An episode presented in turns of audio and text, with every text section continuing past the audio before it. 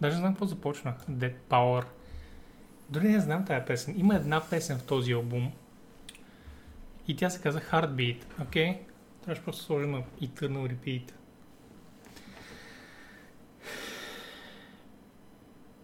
Аз съм все още леко смутен. Мисля, че не изчакахме Countdown. Изчакахме ли? Изчакахме ли Countdown? Изчакахме Countdown. Може да се закълна, че оставаха поне 10 секунди от него. Не. Чудовище такова. Не. Ето виж, още съм смутен и не мога да тръгна мисълта ми. Не ще изобщо да се канализира в някаква посока. Искаш ли да върнем на стартинг и да пуснем още минутка? Не. Няма дощо. Канализирай се бързо. Канализирах се. Привет. Привет отново. Добър вечер. Да, привет от мен за втори път днес и от Боби за първи път от седмица. Както трябва. В смисъл, аз влизам рядко, но качествено, гаддеме. Това ще да кажа, качеството е на малки дози. Плебеите са ежедневни. Докато титаните... Не, сега пак не ми харесва, защото сега пък ти излизаш като голяма жертва. Каквато не си. Ти играш повече. Така е. Не. Но пък играя The Last of Us, така че... добре, окей, да, виждам го като... Виждам загубата. Отново е петък и този път е хубав петък, този път има много сочни. Да. Мръвки, пълни с манички, с соево сос отгоре. Amazing stuff. Има готини неща и затова аз нарочно съм играл нищо цялата седмица, за да мога директно да вляза в новини. Мисля, че играх WoW. Мисля, че играх WoW за 20 минути. Ако гледаш Нив, само за минутка, за минутка, влязох, направих там Walking Dungeon и излязох. И basically това беше. Един ден от седмицата имаше Gold Daily и аз обиколих с 13-те аута да направя 30 на 1000 и това беше. Толкова. Дали сме леко замъглени? Аз не виждам доста... Ние се виждаме добре. Да. Зами! От самото начало. Много се радвам. Отдаден на каста. Пуснали са и предварително от крънчата днес. И държи да гледаш. Game Industry Unite. Много сте кют, бе. Така е, Нора, смисъл. Да. Какво да го правим? Ние се опитваме понякога. Виж, аз каква коса пускам еният. Виж колко сме заблуждаващи. Заблуждаващи сме също, защото аз съм с working class ризата, а Боби е с геймърската тениска. Също трябва да обратното. Той е работил цял ден. Аз се забавлявах основно с вас. И направо не е честно да сме такива лъжци на стрим. Но. Ето Боби лъжа, че е геймър, аз лъжа, че работя и се срещаме някъде по средата. Аз трябва да работя, за да можеш ти да играеш след това, Влади. Да. Той издържа семейството. Перфект. Къде ми е пистолета с отвореното долу? Anyway. Една кримаклийка да препашеш. Аз вече споменах цялото нещо, което съм играл тази седмица, мисля. Знаеш какво, Влади, всъщност искаш ли да мога да направя малко по-интересна вечерта с това, като ти кажа, че всъщност играх малко Path of Exile. Да, би могъл. Вау! Но готови ли сте за този негативизъм в тези така или иначе трагични времена на индустрията в момента? Готови ли сте някой така да нахрани Path of Exile, че да не искате да влезете повече в него? Пробвай ги. Играта не ми хареса. Ти какво играва? Обвидиха те, че си цъкал и Torchlight, но ти отричаш. Аз цъках и Torchlight. Аз цъках Torchlight на стрим. В събота. Да. Неделя. Технически се брои за част от каст седмицата. От каст седмицата, така е. Torchlight цъкахме. Аз също тогава си говорих доста подробно на хората. Факт. Но добре, едно мега кратко ревю. Torchlight 3-ката ми харесва. Всички хора казват, аз не знам защо, но това няма нищо общо с Torchlight 1 и 2. И аз имам чул, че тези хора са играли Torchlight 1 и 2 преди 30 години. И нямат никаква fucking представя какво е Torchlight. Torchlight е най-casual RPG-то, което някога съм играл, което е с супер семпли механики. което е с супер randomized gear, в който героите са мега чалнати и така нататък. И това е точно Torchlight 3, да не говорим, че героите дори ми харесват доста повече от предишните герои, защото ако ти гледаш края на стримчето, аз минах през различните класове и те всъщност имаха много факин интересни механики. Наистина нямаха много скилове, но предполагам, че заедно с легендарните добавки тип Horadric Cube в Diablo и релик уменията и на петовете пасивките, мисля, че може да се получи нещо интересно, но не съм задълбавал толкова. Знаете, че играх само колко 3 часа съм играл и бях супер доволен, особено като си имал преди, че аз играх с най-скучния клас. Аз даже не знаех, че взимам най-скучния клас, реших Fuck it, Ranger ще играя и си цъкам, и след това се върнах да пусна другите класове и изведнъж съм holy shit, се случва много повече, отколкото на този Ranger, където само цъкам десен бутон за Rapid Fire или каквото беше за Multishot. И то звучи боринг, но рама аз бях предположил, че всичките герои са боринг, защото Torchlight, то не е игра, където да извадиш спречите и такъв, чеки сега, на мутшота сложи, и ако сложите иронически, и ако съм прав на теорията си, че цяло пред законите на физика, не, това е Torchlight, в смисъл ти взимаш ново оръжие, екипираш го и стреляш с него, това е, няма какво да го мислиш, не е такъв тип игра, и затова дори се шокирах от неща, като комботата на скилове на този джънк казан печка робота и както и на машиниста, който си прави влакчите и реално апгрейдваш влакчето с скиловете си. А с другото талант дърво реално си апгрейдваш атаката с чука, който ти е нещо като клас оръжие. И това супер много ми допадна, супер много и мисля да играя още. И освен това, в интерес на истината, днес обявиха третия акт, имаше трейлър на третия акт и е mechanical based. Акт, такъв от сорта на древни джуджета, рунически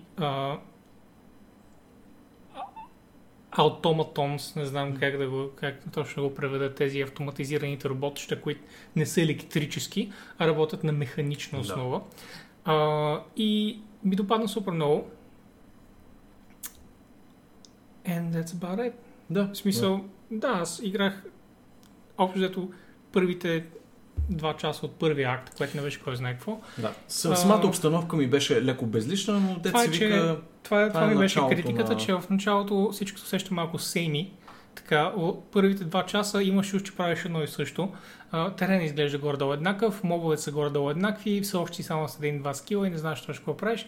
И няма я тая immediate прогресия, която виждаш с неща като Path of Exile в Diablo в началото, където като ключиш ново умение, изведнъж всичко се променя. Да, изведнъж, holy shit, току-що взех leap или току-що взех да мога, примерно мултишота там, как се казваш, не знам, Мали Гос ме разсея и... Thank you, Мали. Благодаря ти, да. Много благодаря. Как се казваш, когато клас удря в конус под себе си, се нарича... Конус? Не. Какво? Арка? Не. Влади. Не разбирам какво искаш да кажеш. Влади.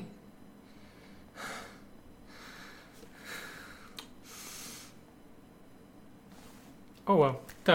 Така, когато удря така в конус под себе си. Да, и няма ги тия неща в Torchlight, а някакво имаш това умение и само сменяш оръжието и то ти качва демиджа на умението и на всичко останало. And you just gotta trot along Cliff. Thank you, Cliff, what the fucking... Както и да е, ти си минуван. That's not Cliff. Това е Cliff. Cliff е когато пред те подържа в конус с меле оръжие. Това се нарича Cliff. Cliff е когато атаката ти не е single target базирана, а просто автоматично удръж и на арк инфронта за всички противници. Това, освен че е именно умение, е и буквално механиката на как това умение удря. It's called a cleave. And melee class is cleave. You get cleave people from groups of enemies. Както и да е. Влади, не е нужда. RPG-тата явно просто не са ти по вкуса. Явно е. Да. И трябва да знаеш, без да се замислиш. Не мога да помня всичките умения. Не мога да... В смисъл, имам всичките класове, но ако трябва да се сещам, добре, че някой са елемент базирани, че не мога да забравя, примерно, думата вода и думата природа. Така, и Path of Exile. Ето, Play има... Не е особено rotation related като термин, просто е термин за мрекосове. Толкова му спомбърк. Моята идея. Това значи rotation related? По-скоро имам предвид... Мисля, че удря в арка отпред клиф, просто означава, че удря някой противника. Че не е direction related, както той се поправи. It is direction related. No, it's proximity related. No, it's not proximity related. И занъж влязохме в супер нърдовски спор за това как точно се слушат клив механики, но за мен те не са обвързани с конусовидна атака, клиф защото и е тип спираловидна атака ще удари в клив. Не е спираловидна. Това ще е някакъв вид whirlwind. В смисъл, it's direction based, защото удря само пред човека в арка, обикновено на няколко метра пред него само. Но може и да се простира много, но тогава от клиф просто става на конус. В смисъл... Бе, важно е, бе. Words have meaning. Така.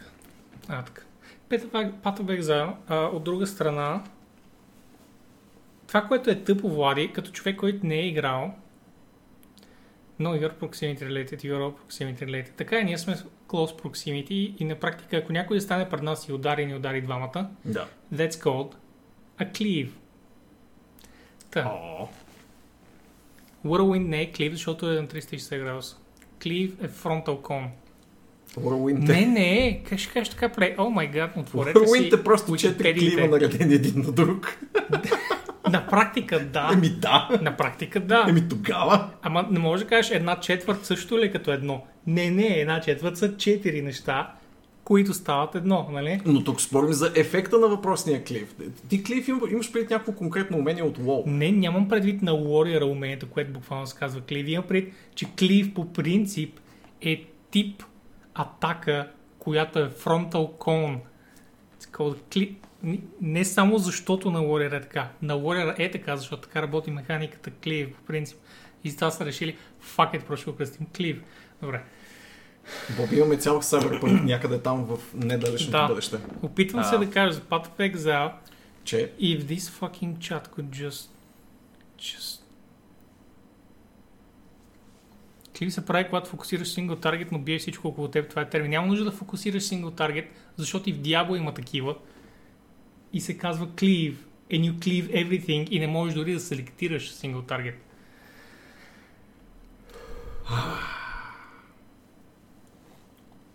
Path of Exile. Клив за мен е ефектът от това, което се случва, а не посоката на самата атака или нейния обхват. И двете е. Не може да и двете. И двете е. Не и двете. Всеки петък от 8.30 ние сядаме и спорим за клив. Отде да беше толкова интересно всеки петък? Повечето последни петъци, аз даже толкова се радвам, че с Влади най-после си говорим. Не, до сега с Влади просто четахме новини в продължение на 3 месеца. И ядохме. Да, в смисъл яденето винаги идваше също. Така. Path of Exile. Не е твоето нещо. Просто започнах да играя, започнаха да ми падат skill руни, support руни, започнаха да ми падат неща с цветове на сокети, които, by the way, изобщо не различавам. Така? Ама дори малко, разбираш, дори малко не ги различавам. Просто цветовете? Да, просто трябва да цъкна на руната и да преценя и да преценя какво свети от предметите и това е. Не мога на око абсолютно нищо да видя. Така, и това, което най-много ме дразнеше е, че тъй като трябва да го строя много време този герой, буквално единствения начин да прогресирам беше да отворя някой билд и просто да го копирам едно към едно, защото ако сбъркам на къде отивам в гигантското дърво с таланти в началото, орен преди факт, защото след това синергия няма никаква накрая и аз просто разчитам на това да са ми хубави скил джемовете, които падат. И няма да има някаква синергия между талантите и джемовете и трябва да направиш едни 2-3 примерно според мен героя като failures, преди да започнеш да разбираш играта. And it's honestly horrible, Vody. It's bad. Иначе се усеща по-добре. Трябва да призная, че се усеща по-добре. But still ugly as fuck. Oh my god, колко е грозна играта. Много е грозна. Holy shit. Torchlight 1 е по-хубава. Wow. Наскоро играх Torchlight 1, тъй като е естетически приятна играта. Е хубава. Да. Няма нужда да е с много полигони и не е нужно да има мега партикъл ефектите. Path of Exile е... Как го кажа? Обратното на Transformers. It looks like shit, but, oh, wow. But you can do more things with it than with your average game. Нали? Аха. В смисъл, че Transformers изглежда добре, но е супер трашвил. Аха. Докато Path of Exile изглежда траш, но е, нали, с времето можеш да се научиш и може да си бъде много приятна игра. Така. Та... Тъй, играйте Path of Exile. Няма ви се карам, но аз нямам никакво желание. Сигурно пак ще играя, въпреки че нямам желание. Някой ден, you know, искам и се да стигна някакъв висок левел, за да усетя и аз ендгейма, който всички хора искат. Но истината е, че дори самите Grinding Gear Games казват, че почти няма хора, които играят ендгейм. Endgame всъщност е много нисък процент от населението. В сравнение с Endgame на повече други ARPG-та, където ти трябват около 20, може би 30 часа и си там. Докато Path of Exile е мега инвестиция, което не ми харесва толкова, но разбира се, тези малко хардкор фенове се кефят, както и голямата част от феновете, които казват, че я има тази част, но никога не стигат до нея, но са горди, че е там. Окей? Okay? Браво на тези хора, сори за пляскането. Така. Какво игра? Аз играх това, което започнах още миналия петък, а именно The Last of Us 2. Все още не съм я завършил, напукна всякакви очаквания, че това ще игра, с която може да се блицне за 2 следобеда. Тя вероятно би могло. Което ми е странно, защото XQC в интересна истина мина за 17 часа. Ти изчислявал ли си за колко часа си стигнал до тук? Защото мисля, че да, ти стигна буквално в средата. Днес? Да. Възможно. Тъй като нещо се случи, не знам дали ще говорим за спойлери, но нали се случи днес голямо така, нещо. Да. Перспективно, така да го кажем. Да. И... мисля, че това е точно 50%. За да може след това да се навържат други неща, които аз малко съм си спойвал, за да знам дали да хейт играта или не. И Мишот, не от теб те чакам, Влади, смисъл look at the time. И да, мисля, че си посредата. С колко часа? Вече над 20, според последния сейф. Това е бавно. Бавно е, но аз не целя да я прещракам за няколко дни. Защо? Защо бих си го починил? Защото има други игри. То винаги ще има други игри. Винаги ще има, така е. Има Mass Effect. Трябва да бързаш с Last of Us. Аха, до 7 ноември все ще съм я минал. Си мисля аз. Но въпреки, че с този темп. Хареса ми, защото ти толкова си се захванал за 7 ноември, че ако наистина се случи това, което аз много искам да се случи, ще изиграеш едни, 300 часа Mass Effect. Е, така, почти поред. Каза на дума хвърлен Боби. Та, така, за момента впечатленията ми за Last of Us 2 са, че е, може би, най-високо профилната, обективно, страхотно направена, сглобена, нали, като графика, като усещане, като геймплей и като цялостно оформление игра, която не ми е особено приятно да играе.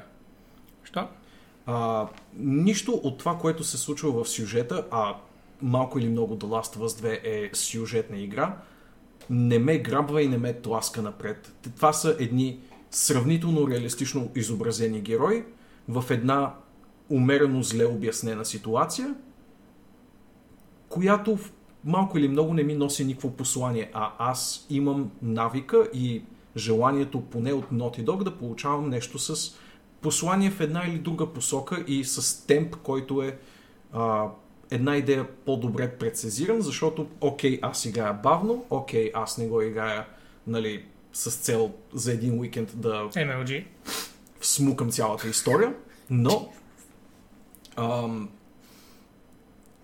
за същото или дори наполовина за толкова време в предходната игра вече имаше немалко сюжетни моменти, които казваха нещо и при това нещо смислено, предаваха послание, предаваха усещане, което във втората игра просто липса, защото те са се концентрирали изключително много и аз не казвам, че не го уважавам това, но изключително много са се фокусирали върху едно единствено усещане и едно единствено послание. Отмъщението, да, и цикличността и невъзможността на хората да се променят изобщо. Нали? Това е голямото нещо. Казват хубав мотиватор е, но безспорно не може да е нещото в историята, защото обикновено разваля. Ако си толкова блайнд за отмъщение, ако толкова сляпо търсиш възмездието на това, което ти се случило, къде ми бед, защото по едно време започваш да правиш неща, които не ти си иска да правиш, започваш да усещаш, че те слагат в коридор, който може да вървиш само напред и така нататък, и това не е идеално. А дори не гледам играта. В смисъл, не знам дали това, което казвам, важи, но това е моя опит с филмите, където отмъщението е един инструмент за разказване на историята. Със сигурност прави харесването на който и да от тези персонажи намесени в историята изключително трудно. Единият, който много харесвах, се спомина скоро постижно днес, така че дявол да го вземе. Не знам, да говори ли с конкретни имена? Какво мислиш? Мога да ги спестя на този етап и евентуално следващата седмица вече да говоря. Да, по-скоро направи пълно ревю следващата седмица, не ми си искаш сега да спорваме. С това обаче, слагаме една огромна скоба. Аз може да не съм огромен фен на посланието, което до момента играта мачка в лицето ми, защото тя прави точно това. Тя няма и една четвърт от емоционалната вариативност на първата игра. Тя ходи и мачка в една единствена посока. Това на страна, всичко останало е обективно изпълнено перфектно. В смисъл, няма друга дума. От гледна точка на анимации, от гледна точка на графично изпълнение, от гледна точка на това как се усеща и се движи самата игра, колко е прецизно изработена като левел дизайн, като светоизграждане, ако щете. Може да не харесвате нито един от тези хора, но категорично ще разберете поне до някаква степен мотивациите им и няма да ви изглеждат като карикатури лепнати в света, поне според мен. Дори тези персонажи, с които интернет обича доста да се габарка в момента, основната антагонистка, например, това са по-скоро типични интернет реакционерски мнения. Всичките персонажи са много на мястото си и тъжат там. Просто това, което се случва, не ми се нрави и не е нещо, което ми е изключително забавно да преминавам през него, но както се казва, не е задължително всяка игра да трябва да те забавлява, но окей е да ти носи негативно усещане и негативно послание, стига да го осъжда, а тя за момента го и осъжда, премълчано е, но го осъжда като цяло. Това ми е мисълта. Обективно мога да разбера защо адски много хора са и дали 10 от 10, в какви ли не посоки и причини. Аз бих отнел поне част от тази крайно висока оценка, заради това, което поне за мен е проблем с сюжет. И така. Аз не знам дали бих я оценил и толкова на ниско Апокалипс. 1.5 е изключително ниска оценка. Проблемът е не толкова в начина, по който е разказана, може би, самата история, колкото първо нейният темп и начина и на разказвачество. Имаше и други начини по-подходящи да поднесат всичко това, което се случва на екрана и със сигурност първоначалният голям обрат в историята, което сигурно голяма част от вас вече са разбрали, то е най-ниската точка със сигурност на абсурдите, които... започваш с един голям абсурд в играта, самото стечение на събитията, техният изход не е толкова лош сам по себе си, но самото им стичане на тези събития надхвърля всякакви скоци на логиката, които могат да си представя, така че това все още не са го превъзмогнали в моите очи, ако ще успеят изобщо до края на играта. Аз мисля, че можеше да завъртят по малко по-различен начин нещата. Да, защото сега Камен разправя главния проблем, който имаме, че след игра и половина с определени персонажи, с които се показват като Relatable Understandable, решават да ти покажат гледна точка на някой, който убил този Relatable герой, на който се кефи и с нищо не успя да те накара да се свържиш емоционално с него. Аз в момента започвам този момент, така че... Точно така, но Ами ако тази пресечна точка беше края на играта, а не средата на играта, и дали дори всъщност първата четвърт. Първата четвърт е където виждаш героя, след това половината на играта е там, където се случва, там където играта иска да видиш гледната точка. Според мен щеше да е прекрасно, ако тя ти сменяше гледни точки между двата героя. До тогава. До това края. Беше... И в края изведнъж виждаш какво се случва и ти тогава знаеш, че това е което трябва да стане и става, но е герой, с който си бил и ти е мил от почти десетилетие насам, нали? Но знаеш, че е неизбежно и ще се случи и усещаш, че се случва и тогава вече си разкъсам. А не, направихме го и ти исках I will find people and I will rape murder them. Нали? Rape murder. И след това изведнъж ще ти казват да, обаче ако, и ти не, няма ако. Не. Защо ми го набутвате това в момента? Не искам това, искам да стигна и да направя това, което искам да направя от самото начало, но там е тласката изведнъж. Мисля, че го убиха с това нещо. Може би трябваше да отида на края тази сцена и мисля, че трябваше да се билдъпва там и мисля, че гледните точки трябваше да отиват на там постепенно, без ти да разбираш толкова добре на къде отиват. Да крият преплитането на главните герои до последно и тогава ти осъзнаваш накрая нали, това ли е точката на пресичане? Разбираш кой как е действал на другия и тогава случва нещото и ти си емоционално обезоръжен да чувстваш каквото идея, защото и двете гледни точки виждаш тогава, че са прави, защото до сега нито една от тях не е била грешна. Сега започваш с грешната гледна точка на ум. Момента, в който смениш, нали? Anyway, знам, че звучи много завъртяно, особено за хората, които не следят играта, докато Владия цъка, така че сори за което. Но според мен можеше да го разкажеш. Last of Us е такава, тя е трагедия, история, винаги е била и според мен, ако наистина искаха, можеше да го разкажат и трагично, но те си загубиха шанса в средата на играта. Мисля, че там по-скоро им махнаха зъбите. На историята? Да. Трябва да видя завършъка и ти си видял повече от мен за добро и лошо, така че знаеш кой точно. Кой знае колко повече интересно е историята, но... Да. Но когато за обяд си чиста комедия.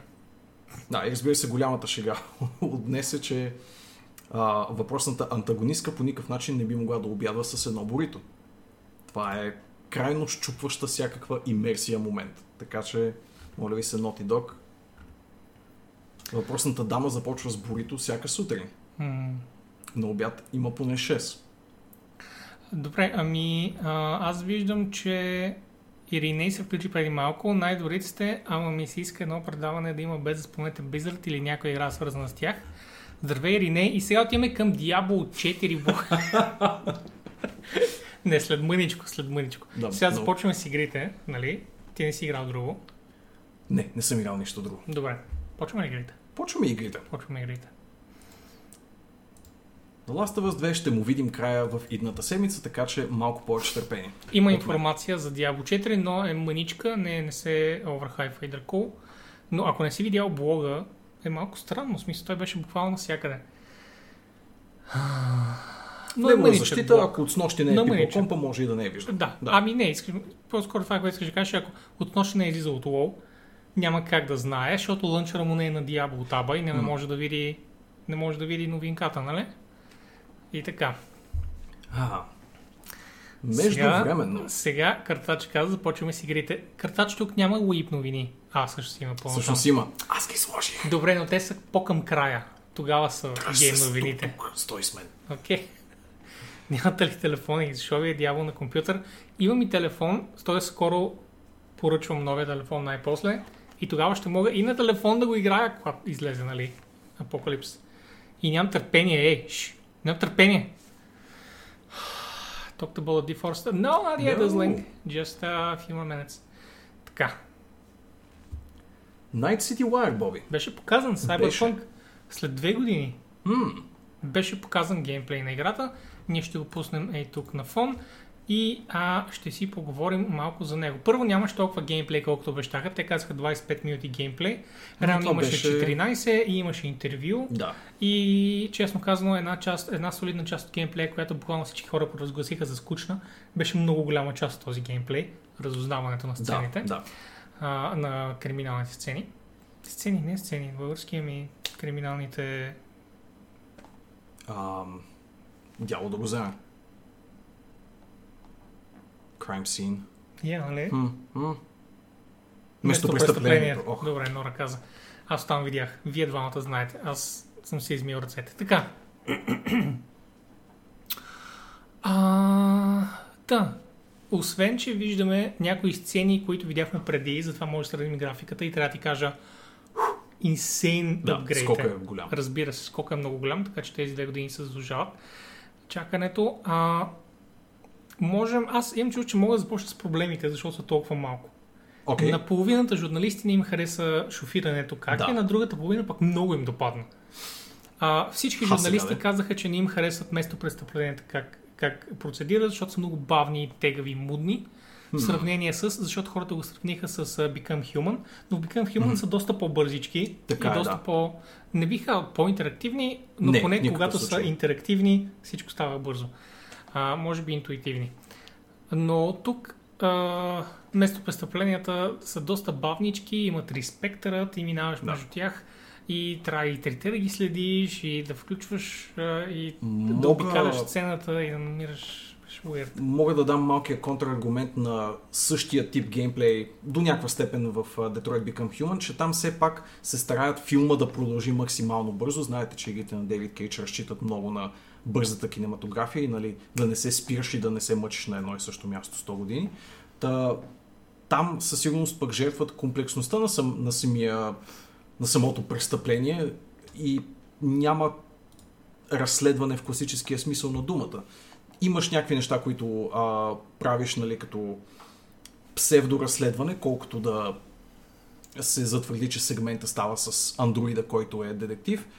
Но реално погледнато няма голям момент на чуденка, добре сега какво стана, на къде се разви. Тук имат повече шанс, макар че със сигурност ще забави сегмента, да включат повече мислене, повече комплексност в загадката. Повече детективска работа. Всъщност детективска работа. Но това е, че все пак на плейтестерите, които са журналисти, които са били поканени, на всичките им е било скучно тази част, така че за тези 4 месеца може би ще имат какво да направят по въпроса. Така, и както Deadly Arrow казва, от 16 април на 16 септември на 18 ноември, но Deadly Arrow има едни хора, които знаят от самото начало, че това нещо се случи и това са хората от събредите и те знаят много добре, че тези малки почивки, тези малки отлагания просто доведат до 2077 година. И те са окей с това. Те знаят от самото начало, знаят, че реално ще почакаме още около 50 години. And it's worth it, погледнете. За какво става въпрос? It is worth. Минимум година по-рано излизане от Star Citizen. Минимум година. Какво значи? Ти знаеш кога ще излезе Star Citizen? 78 ми изглежда като сравнително сигурен облак. Не знам, зависи доколко живее Крис Робъртс. Защото докато той може да взима пари, най-вероятно играта няма да излезе. Той е отдавна инсталиран в... По някое време мисля, че ще започне да правят буквално космически кораби. И ще кажат, ние искаме просто имерсията ни да е на 100%. И затова просто буквално ще направим космически кораби. Инвестирайте в нас. 200 милиона човека. Кой е първи? Абсолютно. Веднага ще дигнат гора от ръце. Не знам откъде. Anyway, играта. По-надолу изглежда... съм сложил геймплей, чистия геймплей. Сложил. Окей, добре. Ето ви него да 14 минутки. Няма да цъкам луп. Мисля, че е окей. Така, веднага започваме. Ти си сложил нов комент. Разбира се, че си сложил нов комент. Разбира се. Кратък любовен момент помежду ни. Така е.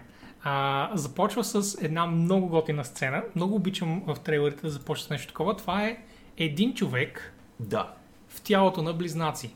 Те са били отделни хора, но са сложили такъв неврален чип в главата си, който да ги синхронизира. И те сега са на практика един човек в тялото на двама. Това по принцип е боксиорския квест от Witcher, който се е пренесъл и тук и пак ще има боксиорски квестове, къде трябва да обикаляш Night City и да търсиш всичките боксиори и да ги пребиеш. И това е един от тях. И той се смята за един човек, прекрачвайки правилата съвсем леко, защото на практика е един човек, neurally speaking, в две тела. How fucking cool is that? Та, но самата битка също е малко боринг, защото е просто песници, блокираш песници, нищо интересно. Но идеята е готина, окей? Идеята е готина. Окей. Готина идея. Чуди се това дали е част от встъпителния момент на уличния тип бекграунд, защото нали, това е някаква част от началните сегменти на играта. Избираш какъв точно да си по происход. Ето това първата демонстрация сякаш беше от уличния тип наемник, ви. Сега дават корпоративния стартови квест. Да, корпорат, да. Amazing, който е горе вдясно. И ако се загледате ето тук, ако видите долу вдясно и отгоре в средата, постоянно има стокова информация какво се случва.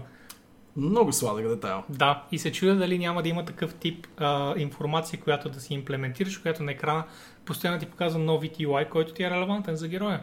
Това ще бъде много яко, според мен. Не знам дали не е било обаче само по време на loading screen колата, която те сваля надолу.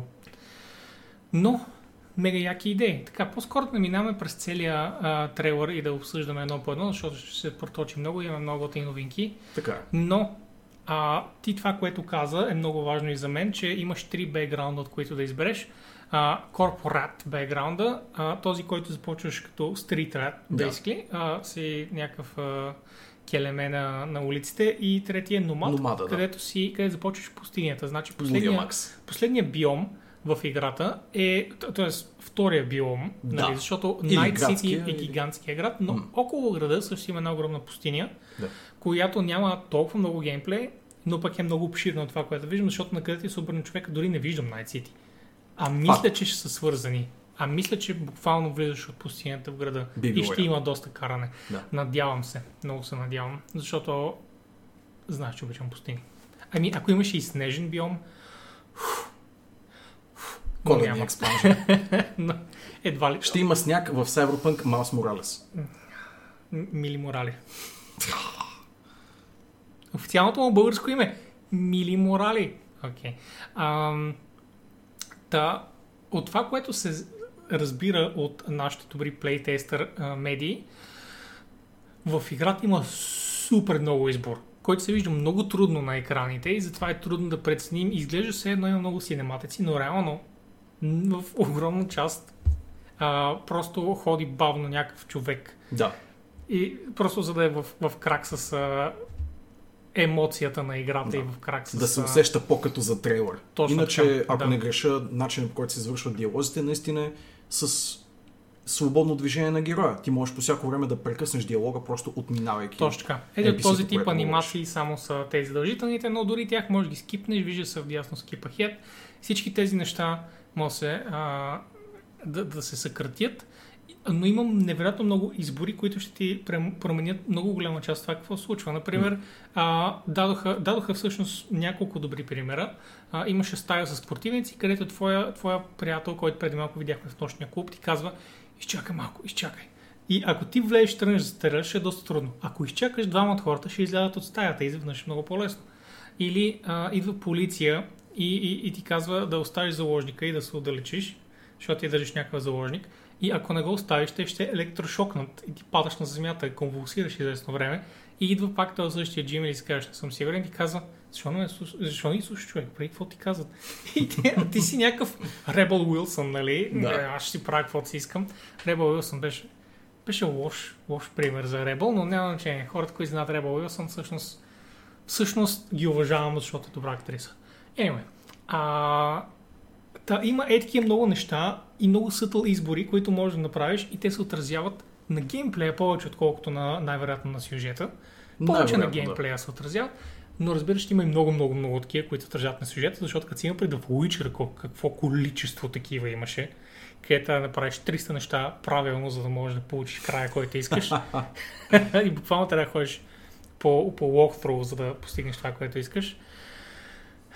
Cyberpunk най-вероятно ще е два пъти повече. Да, да. Обещали сте, че по хоризонталата дори да не покрива площта, която покриваше Вещър, то по вертикалата така или иначе ще напълни с достатъчно съдържание, което предполагам, че ще надвиши това на Вещъра или ще го... ще бъде равностойно на него. Не мога да си представя CDPR да направят къса игра. Не мога изобщо да си го представя. Да. Самите плейтестери казват, че за тези 5 часа те са изиграли част от историята, която е буквално пролога. Встъпителната, да. Буквално пролога, но е бил толкова, и ще ползвам думата, която те ползват, денс от към съдържание. Толкова гъсто от съдържание е било, че е трудно да знаеш какво може да отидеш да направиш едва ли не в играта, от това колко много е концентрирано с неща, които можеш да направиш. Да започнеш изобщо, да. И това е... За някой от тях е малко плашещо, защото аз очаквам играта да е едни хубави 80 часа. Би било и ако супер. От край до край е така, това е малко тежи, ако имаш чак толкова много какви неща да правиш, защото както в останалите игри, можеш да започнеш главната кампания и след това можеш буквално да я зарежеш стил GTA и просто да обикаляш като идиот и да правиш сайд мисии, да разкриваш картата и да караш колата и да слушаш радио и просто да правиш пълни глупости. И затова е леко плашещо. Ама да видим. Да, тук демонстрираха Brain Dance механиката, тази противоречива или дори леко недолюбвана механика в показаното до момента демо. Отново, на мен, като човек, който не му се налага да я изиграе, ми изглежда симпатична. Има потенциал най-малкото да бъде по-интересна от детективстването в Вещера, нали, да е някаква еволюция, чисто като комплексност на самата механика, защото вие всички си спомняте, вероятно, детективския поглед в Вещера и колко имаше своите интересни моменти, защото те караше да обиколиш стабилно из енвайрмента, да видиш малко повече декорите, които са изработили, нали, на ръка от началото до край. Ще разходи из доста места самата механика на детективстване и проследяване, но няма да допринесе кой знае колко с геймплея. Малко или много беше следвай червената дирия и намери следващата улика по пътя. Тук имаш малко повече слоеве, имаш малко повече комплексност, малко повече изследване на това какво потенциално се е случило. И да, сполучливо бяха споменали в чата, че така можеш по сравнително по-ефтин начин да разказваш история от света, т.е. това да е начин с не само да се вкарват детективски квестове, но да бъде и начин за светоизграждане, за разказване на мини-историки и експозиция в рамките на играта. Тук е демонстрирана по-скоро в детективската си част. Има потенциал за двете. Да. Че... Ще го забързат ли, няма ли да го забързат? Ще стегнат ли шофирането, няма ли да го стягат? Истината е, че голяма част от тези неща вече са готови. Те в момента са в полиш фаза. Да, така. И не знам колко ще променят от това, но сигурно могат да съкратят някаква част. Със сигурност могат да махнат някакви следи. Виждам го как може да стане, но дали ще искат пък? Не се знае. Може пък натам да стане малко по-лесно, когато не си в туториал буквално мисията. Да. Не се знае какво ще напред. Нещо друго? В смисъл, има много друго, но което заслужава да се спомене. Говорили са, по-точно те не са говорили, по-скоро гейм-журналистите говориха за впечатленията си от конкретните гейм механики на играта. Малко говориха за развитието на персонажите. Даже ще използвам този момент да плъгна своята статия. Ако искате да прочетете сбито малко или много какви са впечатленията на западната преса, ето тук съм описал сравнително подробно какво се случва с създаване на герой, качване на нива и така нататък. Използват хибридна система, която е отчасти солидно качване на нива, нали, с experience points и така нататък, плюс умения, които се афектират от самото им използване. Шинона изобщо не знаеш какво правим в момента. Нямаш никаква представа за какво става въпрос. Което значи, че колкото повече се промъквате, толкова по-добри ще ставате в съответното промъкване, но никога няма да се надминете спрямо с конкретните си статистики. Тоест, ако имате основно умение, от което зависи подумение Хикс, то това подумение винаги ще е свързано с главното си и ще зависи все пак от вашето старание в изпълняването на задачи и качването на експириенс. Тук може да видим малко от UI-а по време на битка, тъй като са ни показали малко свободен геймплей накрая, за щастие. където виждаме един противник, скриваме се, отваряме интерфейса за хакване на биоимпланти и виждаме, че можем да му направим какво? Да му детонираме гранатата, да му пуснем шум в комуникационната система или да му прегреем платките. Като има и няколко заключени, които предполагам, че се отключват с може би skill points или нещо такова. Weapon malfunction, ping, не съм сигурен ping какво е, това може би е някакъв distraction, може би да му кажеш да явиш там какво става. Да, и Bridge Protocol, нямам никаква представа какво е обаче, вдясно са описанията. Мисля, че някъде пише за колко секунди става тези неща. Ето, може би вдясно в този типа, да. Описание, това става за подсекунда. Претопляш по системите, той се запалва и ти отиваш и му вкарваш 3. Вау, само едно, окей. След което отиваш в базата им, стреляш много лошо с контролер, с супер много auto-aim. Казах, че има много auto-aim на контролерите, така че бъдете препоръчвам да играеш на контролер. О, Боби, благодаря ти. На Xbox на контролер. Това дори не е зле. Не, сигурно е много приятно, впрочем. Mm-hmm. Не го изключвам. Но този човек, който играеше, разбира се, не беше много добър. Не ги целеше кой знае колко. Този скок ми хареса много. Личи си, че с имплантите скачаш бая повече. Да. И тук имаше някаква awkward битка с мечове, където хъркна главата на мацката NPC. Знам, че един от имплантите, впрочем, е за Double Jump. Така че ако сте Double Jump ентусиаст, Cyberpunk е за вас. Плюс още 1000 други неща отгоре. Демонстрираха до някаква степен и фракциите в играта, говореха за стрит кред, което е, нали, респекта на улицата към вас, което е не точно моралната система на играта, но със сигурност огромен фактор в развитието на персонажа ви. Тоест не е като Парагон системата, да кажем, в Mass Effect, където ако сте добрички, качвате в една посока своите диалогови умения, пък ако сте лоши в другата посока. Тук по-скоро все повече и повече ще ви уважават, колкото по-badass неща вършите в своята пътека на киберпрестъпване. Това престъпляване.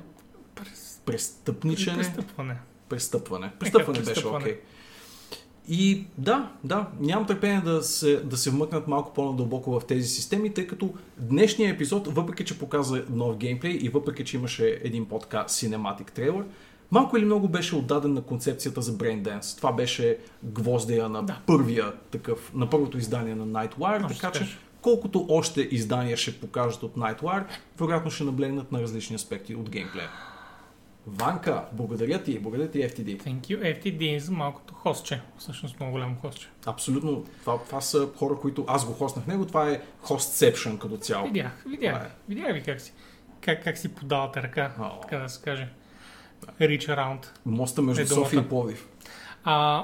Едно нещо само да кажа, че не сме отворили на Biomutant новия трейлър, защото реално беше само трейлър и нямаше кой знае колко информация към него, въпреки че показва много приятни, според мен, мини-босове. Да, поговориха си малко с девелопера, имам някакви впечатления от него, но не ме стещаваше за новина. Затова пък няма нужда да се притеснявам, защото следващата новина е за Diablo и ще се застоим върху нея продължително. Възможно най-много ще изтискаме соковете на тази новина. Но преди това да споменем за Cyberpunk Edge Runners. Точно така. Няма абсолютно нищо релевантно в това клипче, но ще го пусна все пак. Edge Runners е новото аниме в Cyberpunk, което ще излезе през 2022 година. Все още далеч от 2077, за което сме доволни. И е от студиото Тригър, точно така. С много стабилен репертуар от аниме заглавия. Ако сте фенове, ще познаете поне 3-4 от тези. Разпространението е проверено на Netflix, с които явно са се сдушили нашите полски братя от CDPR. Много им е харесал шума на парите покрай свърхуспешния вещерски сериал и пак са си ударили една плесница, ще я да кажа, но това е друго. Един хай-файв. Са си ударили и са си казали ха-ха! Пак ще правим някакво сериалче. Изобщо, както аз споменах на Боби преди няколко месеца, силно съм подценявал колко много може да донесе на даден франчайз това да се появи и на други и в други медии някакси. Да стане крос-медиен франчайз. Witcher е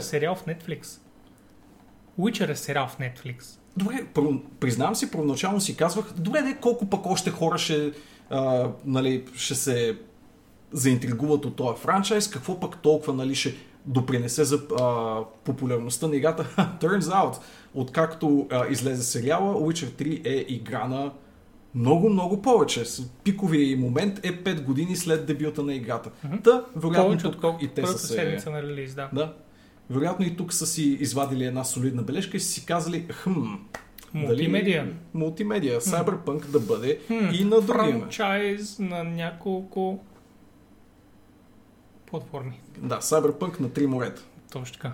Краси, ако движението се усеща добре и има голям набор от движения с динамика и оръжие, да не се усещат кашонени, ами се усеща удар, играта не ми хареса, ще ми хареса определено, не ме интересува RPG елемент толкова, Краси не се хайпва, затова CDPR не знаят как да правят хубава комбат механика, но знаят как да правят RPG-та, затова не се изсилва и точно в тази посока, защото подозирам, че ще е обратното, RPG елемента ще е много добър, не съм супер сигурен за оръжията. Доколкото знам, катаната, която е изкарал героя по едно време, е била много приятна за един от плейтестерите, които слушах.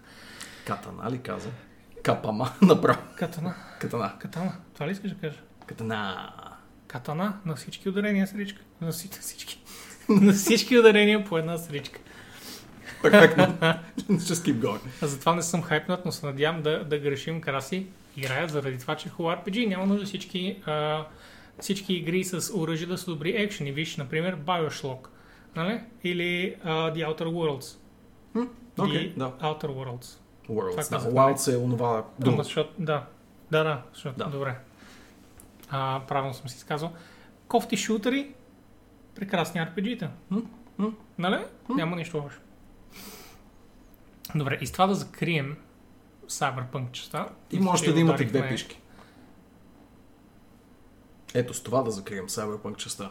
Какво две? Просто не чух изречението. Може да имате две пишки. Което е яко. Но какво можем да правим с тях? Само Cyberg за съзнание. Но много е важно дали са на така или на така, Влади. Ето това трябва да знаем.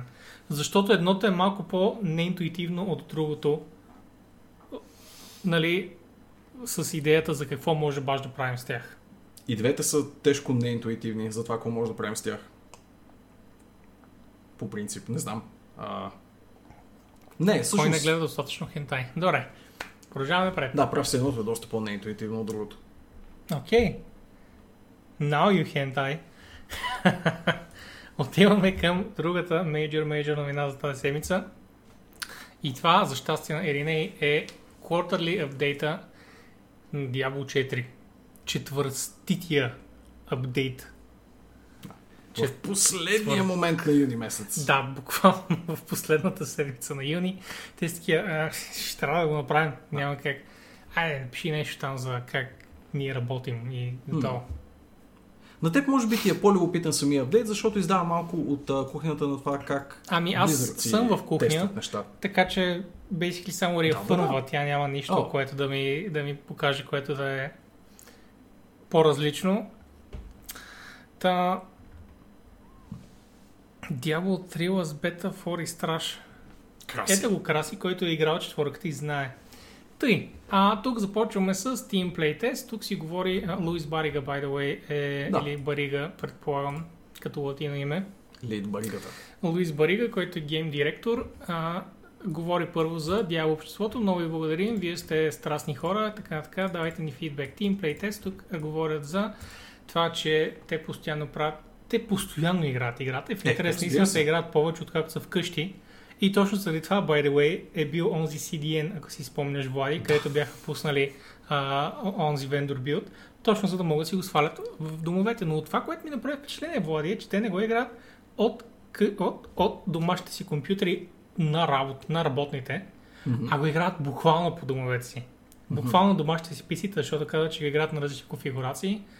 И така нататък. Да. И това всъщност ме навежда мисълта, че ако знаете как да докснете, не го правете. Не го правете, не искаме предварителни Diablo билдове, от които не разбираме и след това да си водим някакви гадни заключения. Тъй, отиваме надолу. Всяко ударение, всяка сричка. Всичките, просто ги удриш всичките и така никога не грешиш. World About Blockout. Така, тук справят набързо какво означава Blockout. Първо правят нивата в това, което аз пък наричам Grey Box. Първо ги грейбоксват и след това им слагат всичките текстури, осветления, шейдери, блогинки, които са нужни, за да направят едно прекрасно ниво. Но е важно, левел дизайнерите първо започват с ей тази част, така че да се усети динамиката на нивото. Да, когато минаваш героя и си кажеш, тук има разнообразие, качваш се по стълбички или слизаш, тук се завърта, тук има много завои, лабиринче, нещо такова. Първо това трябва да се усети и след това артистите могат да минат и буквално да свършат отгоре, защото са holy fuck, артистите на Blizzard винаги ще носят всичките им продукти на рамене. Така че дори Diablo 4 да е кофти, знаем, всички знаем, че артистите ще си изкъсат задника и ще са супер добре. Та. Hustling, no way man, 2022 is my prediction, but that's the minimum. That's my... След това минават и през как се правят някои противници. По същия принцип започват концепт арт. Ето този прекрасен бучареск модел. Пише и тази глава е буквално бучарска. И даже си замислих дали бучара не е тип демон, от който е този сорт също. Викаш дали не са от едно и също демонско семейство. Една и съща челяд, да. След това минава през някакъв 3D софтуер по избор. Може би... ZBrush, точно така. Може би ZBrush, доста ми е по-сталинец, така че може би ZBrush. И след това, ето как изглежда в играта, доста е симпатичен. Бих искал да му щупя главата с един хубав клиев. Така като гледам и той иска да щупи твоята точно с един хубав клиев. Така е, с този огромен меч е баш за клиев. Защо се усмихва демон? Защото те вижда обезглавен и в супата му бе, джърменче.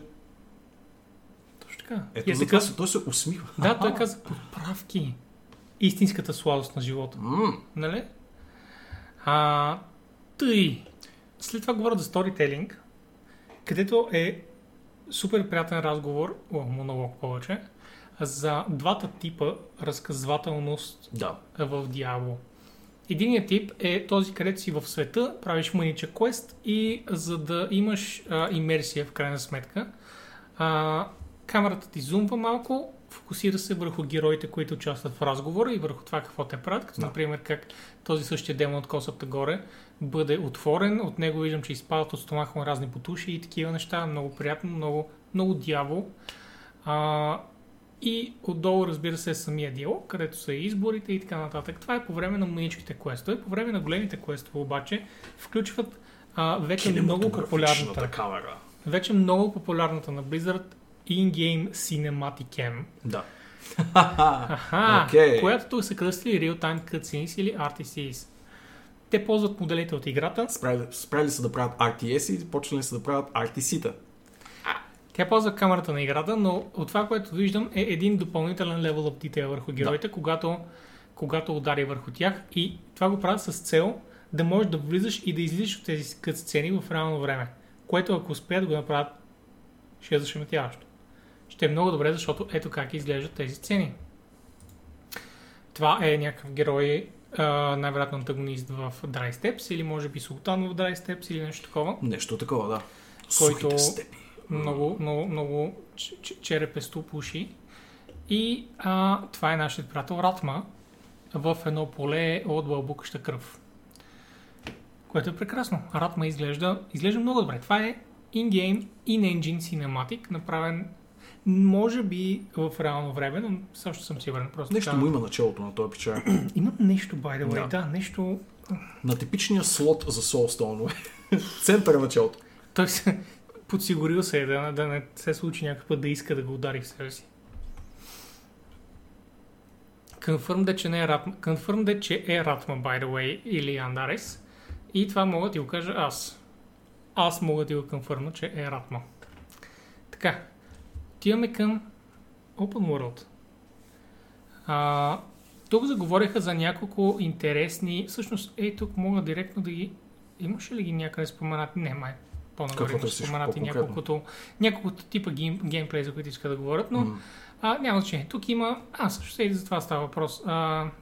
Ако искаш си починеш от основната кампания, може да отидеш да експлорваш, да крафтваш, има PvP субзони и може да правиш буквално което искаш от тия неща по всяко време. Може да ми кажеш, Мишо, да спорим на работа, можем, но няма нужда, защото това е Ратма. Тъй, това, което са направили е, че на голямата зона са пуснали хейтмапс, така че да знаят къде предимно прекарват времето си играчите, което е много яко. Е, на нея две точки, ако няма World Boss, не знам.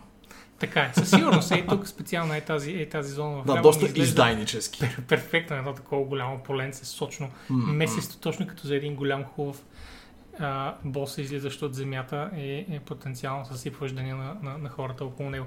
Това, на което аз бих си скефил и това, което всъщност споменават малко по-надолу, са маунтовете. В Diablo 4 има маунтове. И освен, че може да ги къстомайзваш, те са съответно и твоят начин за бързо придвижване. Това, на което се надявам, Влади, е по-малко waypoints.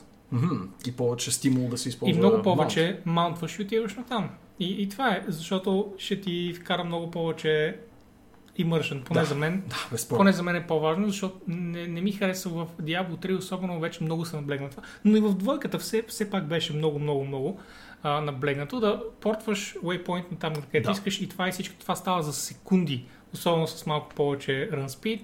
Става за секунди и ти си на другия край на света вече. И това ми е малко ме изкарва от реализма на доста играта. Механично, със сигурност. Не се усеща като свят, усеща се като набор от waypoint-чета и определено ще е интересно да видим как ще балансират тук, при положение, че искат да вкарат и маунт система. Waypoint-овете са, за добро или лошо, все пак част от идентичността на Diablo. Някакси ми е трудно да си мисля дори за Diablo без waypoint-ове, но има начин да се направи. Ще има със сигурност waypoint-ове. Да, те са потвърдили даже. Въпросът е да няма буквално на всеки 20 метра, например. Абсолютно, да. Искам да мога да... Искам да... Трябва да има нужда да обикалям света. Така. И да разходиш този маунт. Как иначе ще ти видят микротранзакциите, Боби. Да, в момента дори разглеждаш идея, която напомня супер много на Witcher 3, където да слагаш глави на противници на закачени за седлото и да се подфукваш малко с тях. Така да кажеш, и след това идат още 35 други човек, които са били също нещо и твоята гордост сгива. Така. Много интересно тук, докъде съм дочел статията, видиш ли? Се мърдам. Да, сега го забелязвам. Ти да видиш този веб дизайнер. То са Trophy to your horse. Да, Спектър. Само може да излезе. Правен един за друг. Една нова готина механика са кемпс. Ето това представляват. Ето тук има вратичка и има кемп. Съответно, той в началото е пълен спортивници и ти трябва да ги избиеш. И ето тук дори на картата се появява ето този текст: The Ruins of Kara-Iso, Assault Covered Ruins of a Town Afflicted by an Ancient Curse, където трябва да отидеш и да щупиш проклятието и да не чуеш каквито демони има. Като след това освобождаваш реално това местенце, отново точно като в Witcher 3, където имаш такива кемпчета, и там се настаняват хора, които са ти вендори, където мисля, че това са дънджен вратички в двата края, не съм сигурен.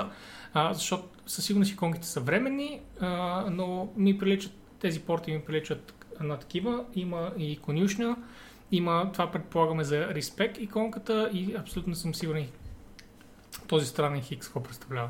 Никаква идея. Това е waypoint-а. Да. Точно под героя. Да. Готина е тази идея. Аз съм супер за. В Witcher и много го обичах и много обикалях да отключи всички кемпчета в играта. Личи си, че са взели сценариста на Вещера. Да. Ако сте забравили, те още 2018. Защото той пише системите. Ама разбира се, как? Да, той... Аз съм писател и с това ще ви напиша каква играта ще бъде, окей. Аз си го представям как го наобикалят всички тако. Как го направихте това Вещер сега? Да, такива... Има човек от Вещера. Яла на тази гейм дизайн среща тук да си поговорим за системите. Така, и мултиплеер. Мултиплеера в Diablo ние знаехме от преди това горе-долу какво представлява, но общо взето света е отворен. В хъбчетата ще се виждат герои, извън хъбчетата ще се виждат много рядко герои, докато не попаднете на World Boss, където ще се съберете и ще се виждате всичките заедно. Не е нужно да влизате в група, можеш само да тагнеш боса и да изчакаш отстрани да го убият и да вземеш лута, това е супер окей. И това, което е най-важно, докато играеш кампанията, това отново се знае от Day One, но докато правиш кампанията, не виждаш други играчи, докато не отключиш до край съответната локация. Докато не изиграеш тази част от кампанията, не виждаш други играчи в тази част на кампанията. Да. Те самите споменават, че много държат и че е част от дяволското усещане да преминеш през ордите на ада сам, първоначално поне, така че ако има някакви опасения, че това ще се превърне едва ли не в ММО тип изживяване, те самите неколкократно наблягат и в този текст и в предишни изказвания и интервюта, че не е това идеята. Идеята е да си бъде дявол. Плюс онлайн компонент. Нали, това премахва със сигурност по-синглплеер ориентирани неща и по-офлайн ориентирани неща, като селектиране на трудности. Ще има някаква имплементация на това, доколкото знаем в инстансите, в дънжени и така нататък, какъвто ендгейм режим изберат да има самата игра, но що се отнася до общия свят, трудността ще бъде унифицирана и от тук нататък вече ще видим как ще се действа в тази посока, но това е за момента обнадеждаващото, поне според мен, че държат до голяма степен да си имаш соловото изживяване и да имаш малко или много тази опресивна атмосфера на ти си сам изправен срещу ордите на ада. Има го все още и това, че много хора искат да си играят соло и точка и не искат да виждат други хора. Да. Не се знае дали Blizzard ще обърне внимание на това, но Blizzard в момента се опитват да са хора, които да приемат абсолютно всякакъв тип критика, така че кой знае. Може пък да има соло лиг. Може. Където играеш самостоятелно и примерно няма трейдинг и няма никакви такива други неща. Така, споменахме босчетата. Ей, Ашава. Аз съм бил този симпатияр.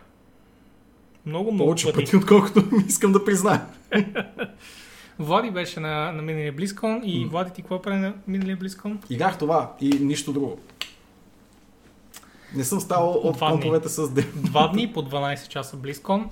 Само единствено. Да, не съм излизал от стаята, в която беше демото за Диабол 4. Аз трябваше да му разказвам той, като се върна в България. Да, нямах никакви идея какво е станало на Близкон. It's no fucking club. Да. И затова знаем. Отидох веднъж до магазина, за да си взема артбука.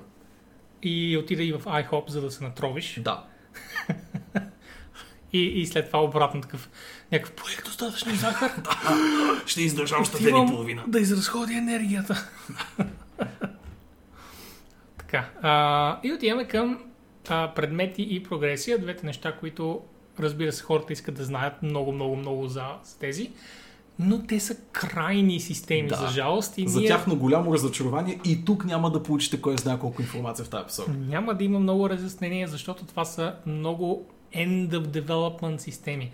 В момента се опитват да направят комбата фън, анимациите натурални, системите приятни с баунтите и рифтове, които потенциално ще има. Почти съм сигурен, че има баунтите, не съм сигурен за рифтове, но ще има някакъв вид replayable roguelike елемент. Абсолютно съм убеден.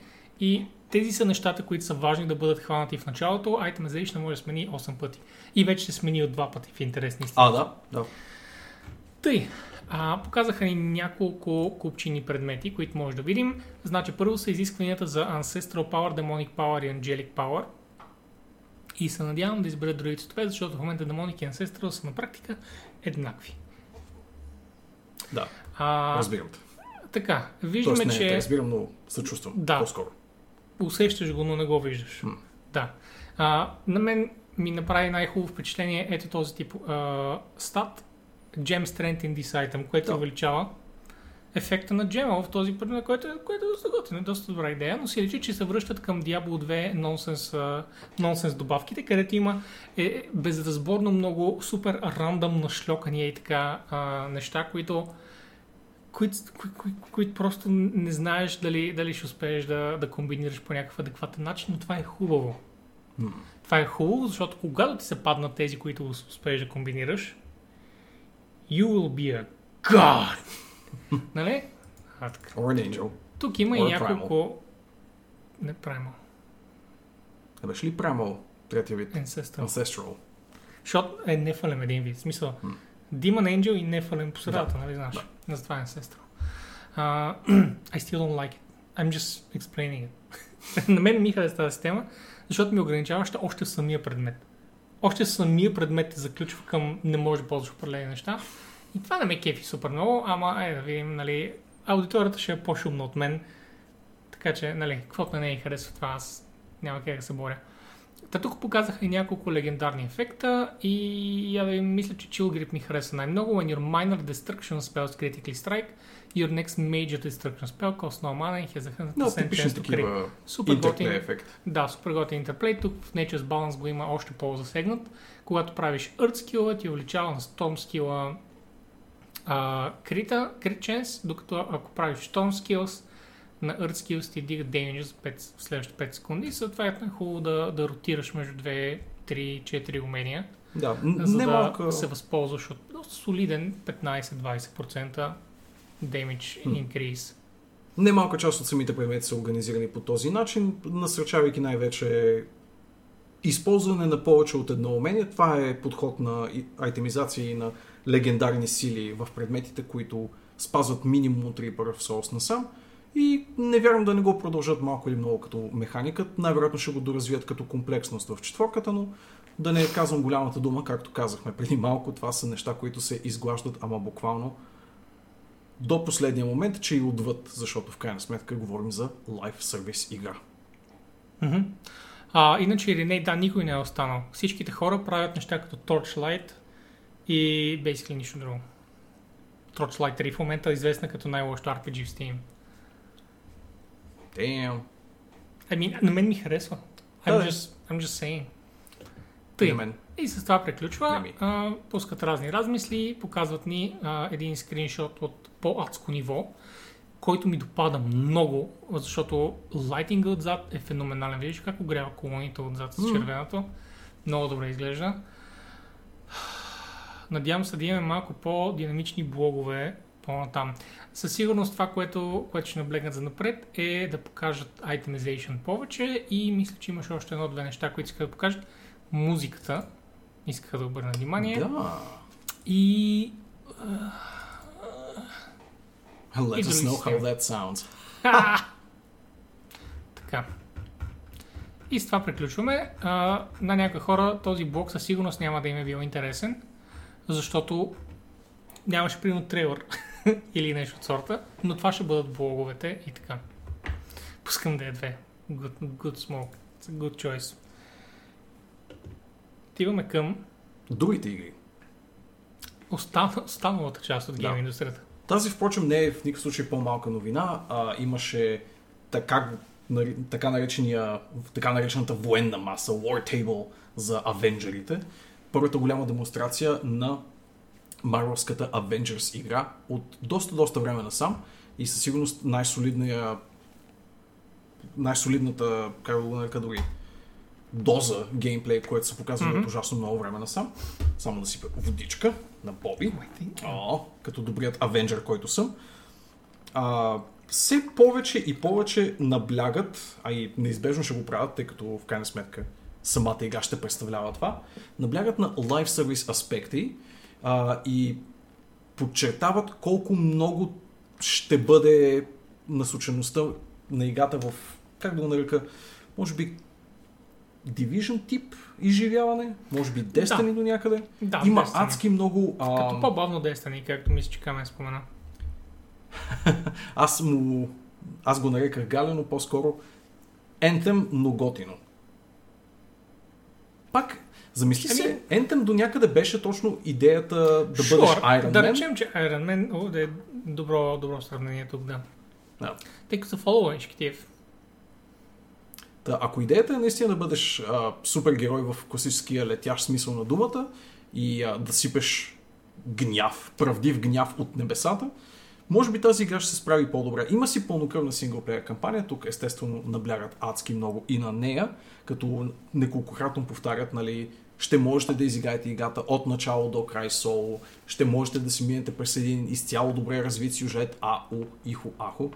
Но отварят голямата скоба, тази кампания ще е подготовка за вашите мултиплеер изживявания с приятели в кооперативен режим, в мисии, в които ще развивате гир, ще правите все по-труден контент и така нататък и така нататък. Тоест, до някаква степен подхода, който избраха Bungie за Destiny. Имаш една 20-на часова кампания, която след това увенчават с много повторяем контент и развитие на персонажи. Искам да кажа, че ето от тук, откъдето започват произволните откъслици от геймплей, буквално на всеки кадър. Всичките герои са с различни костюми. Да, костюмите. Ще има много къстъмизейшн в играта и подозирам, че огромна част от него ще бъде платена.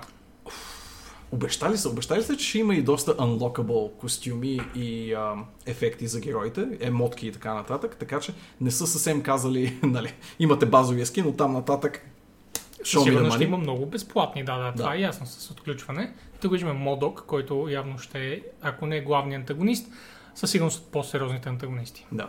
Може би първоначалният антагонист на началната сюжетна арка, която после ще се надгради с обещано безплатния контент. Готино, че вкарат Модок, защото той като цяло е друг тип противник. И обикновено го виждаме. Да, впрочем, аз не мога да спомня кога аз последно съм го виждал, или пък в игра. Надолу има геймплей, ако искаш да го покажем. Има ли геймплея? Да. Чу си го, супер. Ба, се влади ли си като професионалист, бе? О, Боби. Показват извадка от мисия на Тор, вашият любим Avenger. В нея демонстрират, ако не греша, една от по-първите мисии в играта. Геймплеят допадна ли ти на теб? Ако си го гледал самия геймплей, трябва... Беше ми скучен. Беше ми... Не знам, имам чувство, че много ще зависи с кой играя. И имам чувството, че най-интересен ми е Black Widow. Възможно е. Най-скучната героиня. Просто защото ще знаят какво ще е сейф с нея. Ще знаят, че не могат да отидат over the top, докато другите герои са over the top и ще се опитат много да ги си вият. И ще ме дразни. Сещаш ли, защото Тор буквално може да удари, примерно, планетата. Хълк може да направи някаква шокуейв на целия град. Обаче в играта ще ги направя да идваш по един-двама човека. Особено ако ти даде някой по-труден човек, Хълк ще трябва да се затрудни с него. Не, Влади. Хълк не работи така, искаш да ми кажеш. Хълк не работи така. Да, и затова им чуш, че Black Widow ще ми е най-believable. Просто от героите, защото ще ги удря и те ще падат на земята, ще ги стреля с пистолет отдалече и съм такъв This is a game. Докато другите, някой Тор ги удря с чук, ама той буквално трябва да ги направи на течност. Разбираш ли с този чук? В смисъл, те са някакви нормални противници с хора, дали са в някакви технологични костюми. Говорим за Тор, който ако погледнем в филмите какво представлява, то не е транслация от филмите, така че не го гледаме буквално. Но дори да вземем най-слабите му версии от филмите, той е чест машина, абсолютно животно, наравно с Хълк като сила, но също така може да лети и да се телепортира до Асгард и така нататък. Мисля, че липсата ми на фенщина много ми помага за позитивното впечатление. Със сигурност ще ти помогне. Просто съм леко скептичен. Харесвам, че съм вкарали буквално от първи филм тениската, където е потен уедър и разбира се както трябва. В смисъл, това е, което ние искаме да видим Тор, а не гадните му там шлемове с крила. What the fuck? Но, аз съм с резервирано мнение. По-скоро съм cautiously оптимистик, отколкото песимистик. Харесва ли ти надявам се да е хубава. Набора на персонажи, които са си избрали? За момента са потвърдени. Да, набора е просто Avengers-ите. Да. Thor, Hulk, няма ги тези, Iron Man, Captain America. Това са тези, Black които Marvel решиха са класическите Avengers, защото преди това класическите Avengers вкарвах неща като Ant-Man и Wasp, които влязоха много по-късно в Cinematic вселената. Така че е окей това. Реално Marvel Cinematic Universe създаде много по-силен канон, отколкото комиксите някога са били създавали. Да, и по-скоро ще го караме по този път за напред с всички такива марвелски игри. Мис Марвел е по-нетипичният избор и доколкото съм наясно, ще вкарват и още, по принцип. Идеята да се вкарват и още. Аз не съм сигурен, по-скоро Кико, ако не гледа, може да се включи и да каже тя дали е по-нов герой или по-скоро герой, който не е бил толкова популярен, известен, имам пред, не е популярен, не е мразен. Но аз лично не съм я виждал до сега в медия, може би просто от по-новите комикси, както е Мили Морали. Right. И кой знае, това, което ще е готино, е всичките намигвания, които сигурно ще има в играта. Най-вероятно ще видим много герои, много познати лица, с които за сега не може да играем или срещу които не може да играем. Ето тук играта ще е пълна с интересни малки хапки за феновете. Съм сигурен, че има много за буквално само истинските фенове, нали? Където да някакъв obscure fucking референс от 38 година. О, да, те са обещали всякакви... А тук сме вкарали неговия финишър от комикса от 68 година, примерно. Това ще е готино, това ще е готино. Да, жест е реверанса към истинските фенове и това малко или много трябва да е аудитория. Това също не е вярно, Мишо, by the way. Първоначално той е бил голям и са го карали и той е бил такъв... Обаче до третия филм, когато Тайка е режисирал Рагнарок, той му е казал: ми, тук ми се иска, имаш ли нещо против да се влече с тази сцена? Той: човек, цяло лято дигам, трябва да се съвлека в този филм, трябва да се съвлека, защо го правя? Така че се стига до една точка, в която той по-скоро иска да е гол от началото до края, отколкото да стои по тениска или по яки или по нещо друго. В крайна сметка той човек е на някакъв малумен режим.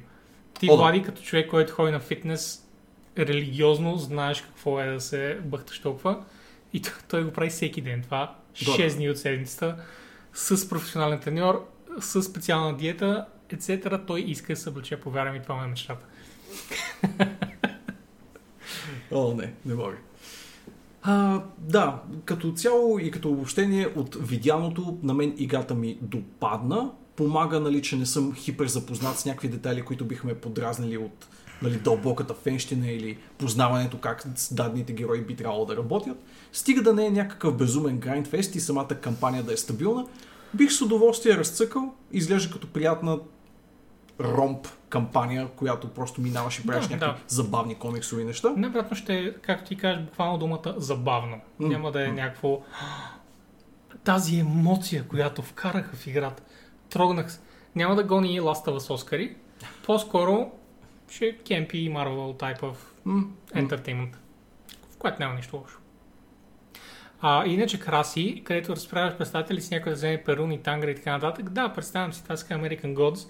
Въпреки че се е кръстили American Gods, има славянски богове като Чернобог, който е amazing там, by the way. Не просто в... и в книгата, и в сериала. Защото го играе този печага с италянското име, не мога да спомня как се каже, който беше дявол в Константин. Holy shit. Amazing актьор. Представям си го самия човек. Amazing актьор, да. Така че Чернобог беше много силен. American Gods, Дъркулча.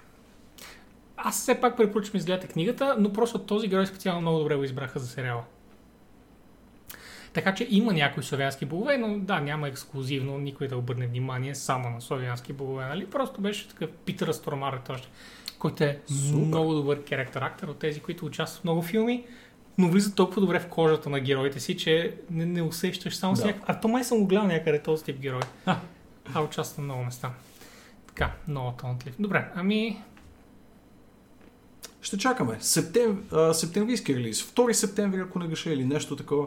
Супер кежуали ще се вмъкне. Даже му остава повече време за дишане. Преди беше много залепен за Cyberpunk и някак си аз, ако бях в обувките на Crystal Dynamics, може би щях малко да се препотявам. Дали общо геймърския бюджет няма да си кажат: по-добре да изчакам една седмица и да си взема Cyberpunk и няма да харча пари за тези Avengers. Тук се вмъкват в много подходящ момент и стига да не забавят нещо, би трябвало да поженат доста добър успех.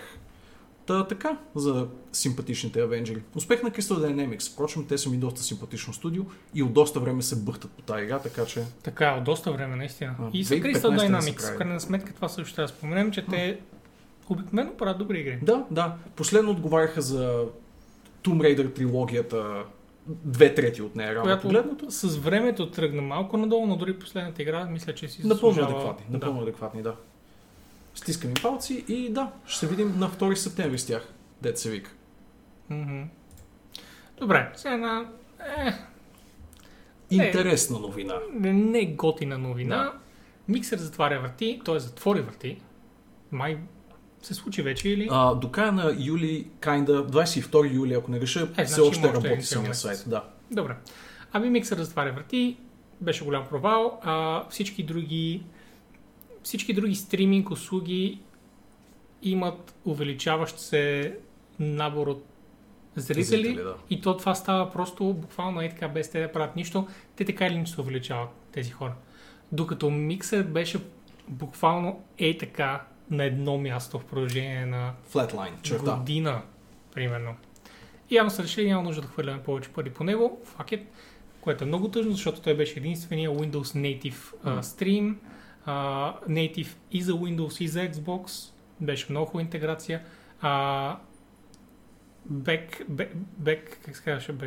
Бекенда му беше смайващо добър. Да, те наследиха много добра технология от BIM.Pro, прекръстиха го поради някакви легални причини, но като цяло наследиха много добра low latency технология, която другите стриминг услуги като цяло те първо ще копират с, ще видим какъв успех. Виж го Маникъв, ще ги чие, виж го. Топ 5 стриминг платформа. Топ 5 стриминг. Веднага след Discord погледаемост. Това е само докато Вълчо не се премести от Discord в миксър.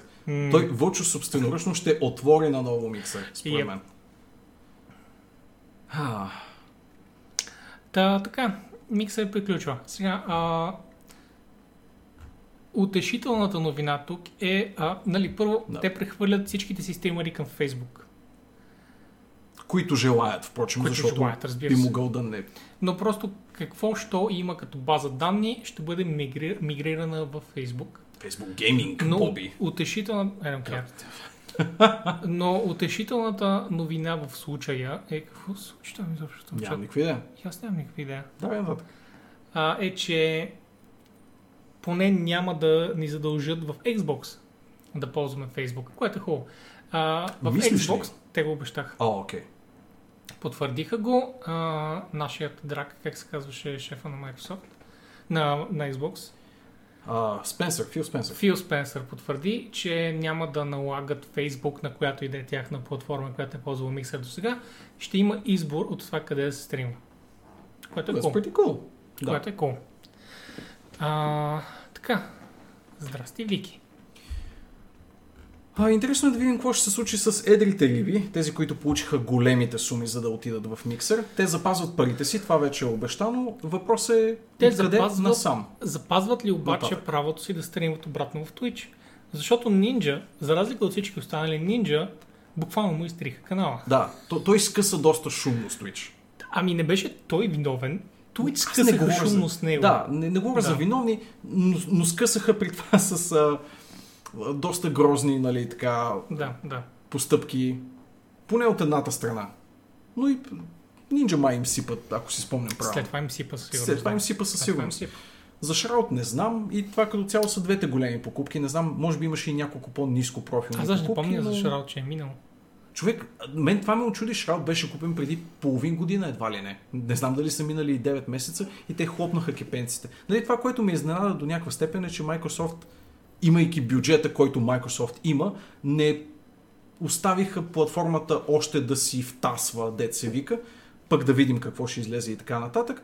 До някъде е благородно, че дърпат щепсала отрано, а не остават да гангренясва едва ли не платформата, която очевидно не им върви като бизнес. От друга страна изглежда като типично такъв гугълски шат. Няма го повече този сервис, оправите се от тук нататък. Да... Не знам как да го тълкувам самия жест. Пилкна веднъж надолу, Пилкни веднъж надолу. Писук. Още писукнахме веднъж надолу. Да. Че тук става малко... разгорещено. Да. Сетихме се за Нинджи и се разгорещихме. След малко идваме преди много тегави новини. Малко по-така към средата на каста. Уау, не сме дори в средата. Води, трябва малко да го подкараме. Врум. Добре. Да. Добре. Ами толкова с миксера. Според Eurogamer, Rocksteady със сигурност правят Suicide Squad игра. По данни на Eurogamer. Няма Batman, няма Matman.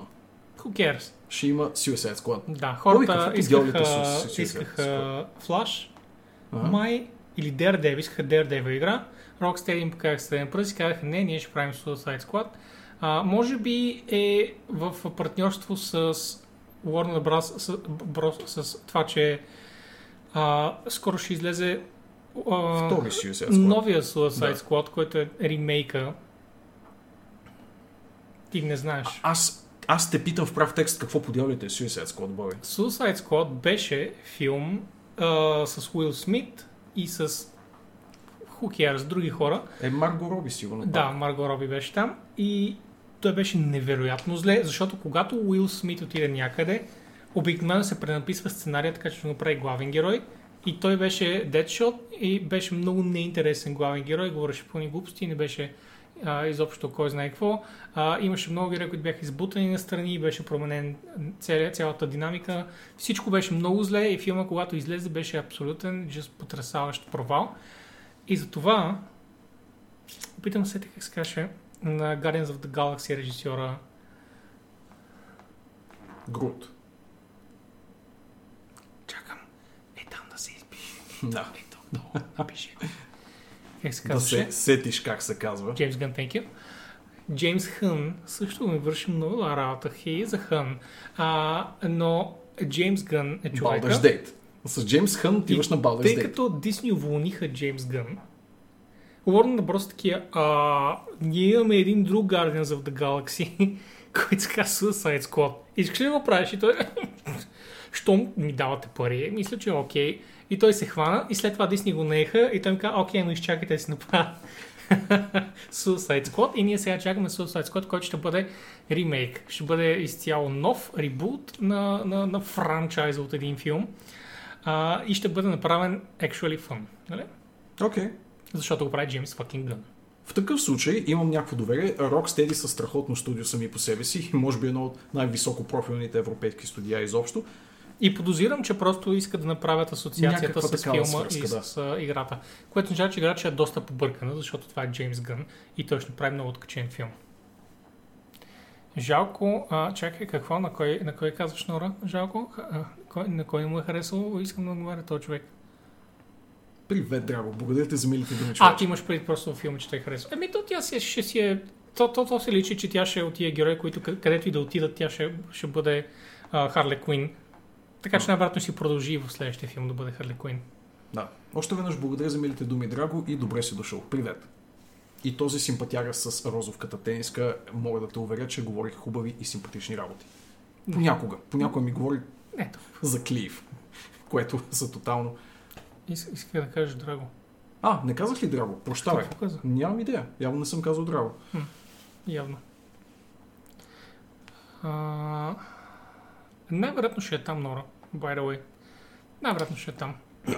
Та мисълта ми при включването на тази новина беше за Rocksteady, защото отдавна се чудят хората, аджба къде е новата Батман игра или там каквото ще правят тези симпатияри. И също така, Боби, може би ти е попадала новината, че като цяло последните останали уорнърски гейм дивизии ще бъдат разпродадени.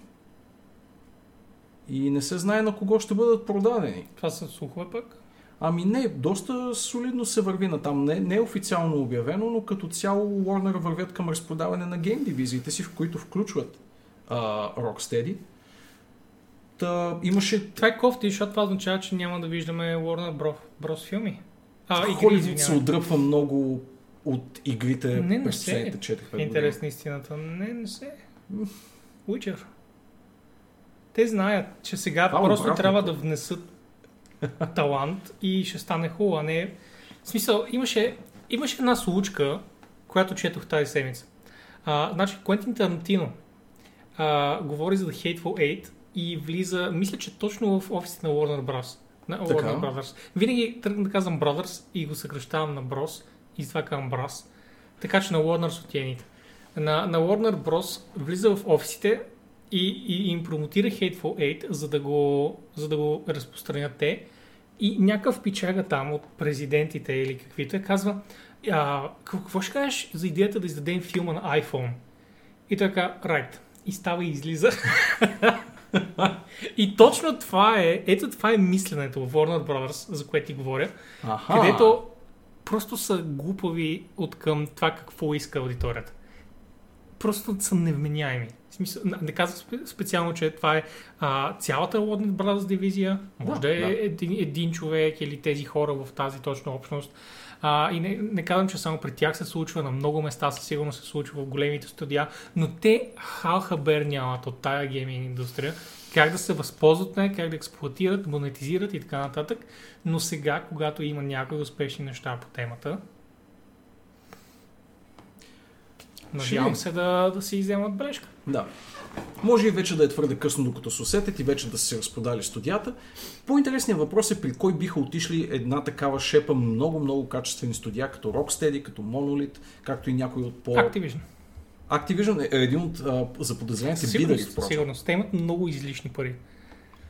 Има и други силни кандидати, между които EA и Microsoft. Да, точно така. EA и Microsoft. Microsoft определено могат да заложат на това да приберат при тях и да направят конзол ексклузив игрички за бокса повечко, защото им куца тази част. Хубавото при техните конзол ексклузивс е, че не са PC ексклузив също. По този начин имаш и в Xbox, и в PC, и най-вероятно ще излезе за Switch, просто няма да излезе за PlayStation 4, което мен лично много ме радва като стратегия. Абсолютно. Но да, те определено могат да завържат. Microsoft беше един от най-интересните, едно от по-интересните предположения и те със сигурност биха спечелили най-много от едно такова придобиване на набор от качествени студия, които да бъдат конзолно ексклузивни за тях. А Драго беше питал малко по-рано, коя е най-очакваната игра за 2020. Последните 5 години най-очакваната игра е Cyberpunk. Да, наистина. Трудно е. Дори днес коментирах на стрим как не съм виждал толкова много хайп за една игра. Няма. Буквално не помня. Някои хора дадоха аргумента за GTA 5, но вече ми се губи. Не знам. Не.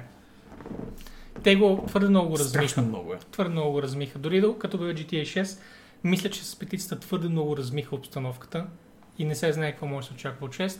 Докато всички знаем прекрасно какво може да очакваме от CDPR и това е една безбройно квестова игра в един невероятно шантово добре направен свят. Това е стряскащо смисъл, това е ужасно много хайп.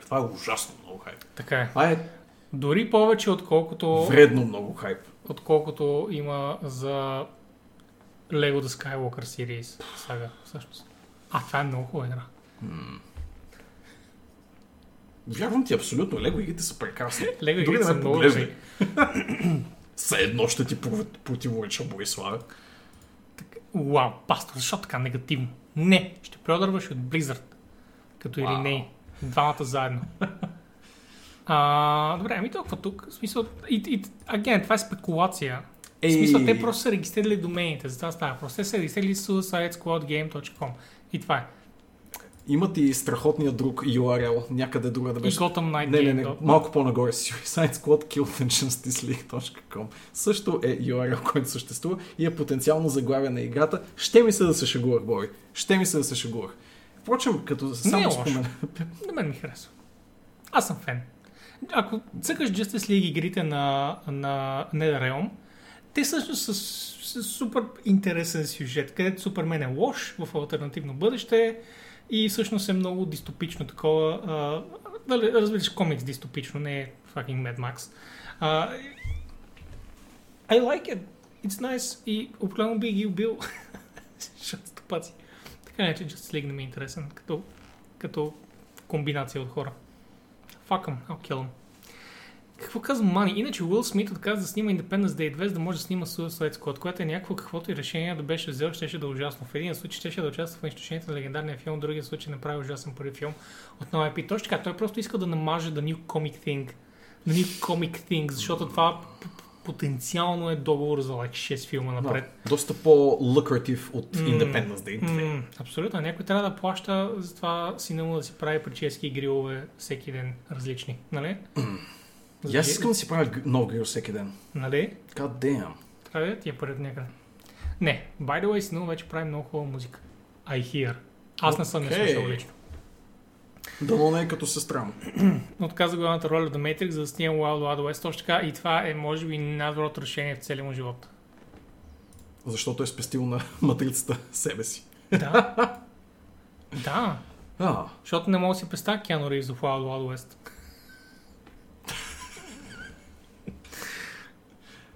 Right. Добре. От Pokemon Unite. Странните заглавия на тази седмица. The Pokemon Company, компанията, която прави Pokemon, е седнала един ден, аз си ги представям така, на едно овално бюро. Погледали се един друг, ето така, поразтъркали са брадите си и са си казали: знаете ли какво липсва на Pokemon франчайза като цяло? Кое е горещо в 2020 година и има спешна нужда на пазара от него? Battle Royale? Моба игра. Дори Battle Royale щеше да е по... някакси... Auto Chess щеше да е много перфектно. Абсолютно, защото е много повече петове, които обикалят се и се ръчкат. Да, Auto Chess е перфектен фит за Покемон. И ми харесва как Eurogame са го написали от Tencent. От разпространителите. Разпространителите Tencent. Да, сено от Diablo 4 от Activision Blizzard.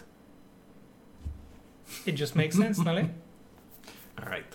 Прави го студиото, което е отговорно за доста стабилни мобилни заглавия, като Honor of Kings, което ако не греша е преработката на лигата от страна на Tencent за мобилни телефони, и Call of Duty Mobile, което са големи заглавия по принцип, очевидно имат опит с платформата и така нататък, но за бога защо някой изобщо си е помислил за Pokemon MOBA. What the fuck, бе, мен? И така. Както се казва в един пътеводител, it was widely regarded as a bad move. Ще го видим. Сега се оказваме като абсолютните идиоти и това става най-голямата мобилна игра на света и ние си трием сол на главата. Абсолютно. Аз даже не съм го виждал. Това ли е трейлъра? Има трейлър, да. Няма ще да го познам. Може да клицъкнеш на Watch on YouTube, което е бутона отдолу. Yes. Ото 11 минути, разбира, защото трябва първоначално да ми говорят японците. Това е цялата Покемон презентация, да. О май гад, това е с черния Пикачу ли? Мисля, че е с черния Пикачу, човек. Това с черния Пикачу ли е? Не, с черния Пикачу. Дявол да го взема. Това беше миналата седмица. Да. Това е за Снап. Да, така беше. Ето ти е играта. Виждам играта, въпросът ми е защо?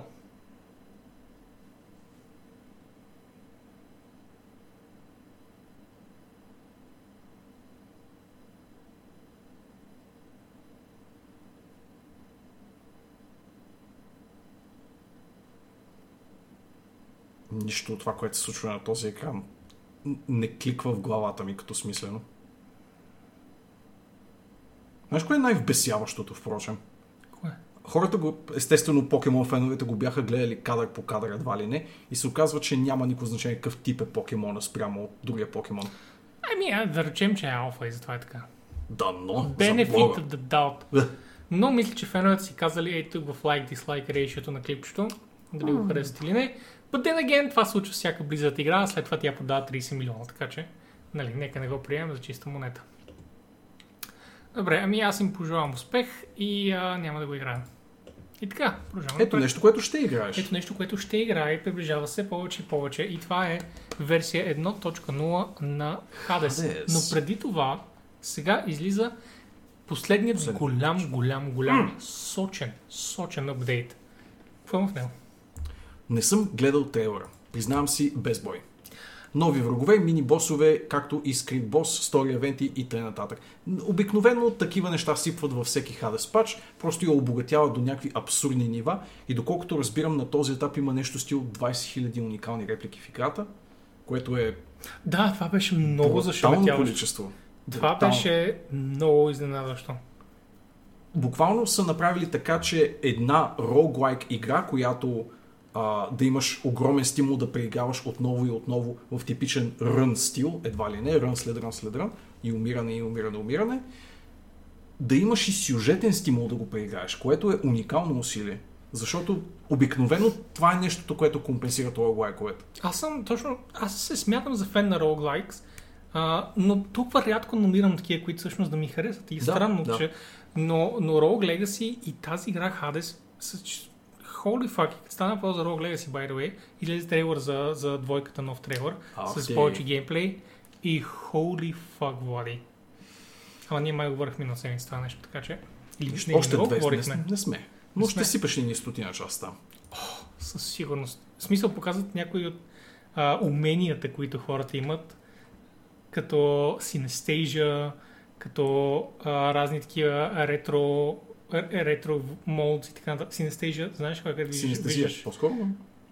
Аз на английски просто казвам Synesthesia. Okay, не че на български казвам Synesthesia. Не знам дали Synesthesia с камо. Synesthesia е по-певица от Early 2000s, Bobby. No, she's not. Yes, she is. No. Та... Виждаш много цветове навсякъде по екрана, което е супер фан. Нали, и имаше много други режими и там просто няма значение. Много хубав, много хубав. Та. Това беше шегата, приятели. Да бе. Оставете го, нека се базика, it's fine. Това беше шегата, приятели. Как можеш да ги наричаш приятели така? Да, вече не сте приятели всъщност. Абсолютно. А исках иначе горе да отбележа това, което Мали каза. За пореден път ще се гаврят с Покемон и хората пак ще outrage, след като ще я купят. Не същите хора, Мали. Това са хората, които купуват всичко на Nintendo. Това са хората, които имат само единствено едната конзола Nintendo Switch и тя е богопомазаната и купуват буквално всичко, което излезе от малките отверстия на Nintendo.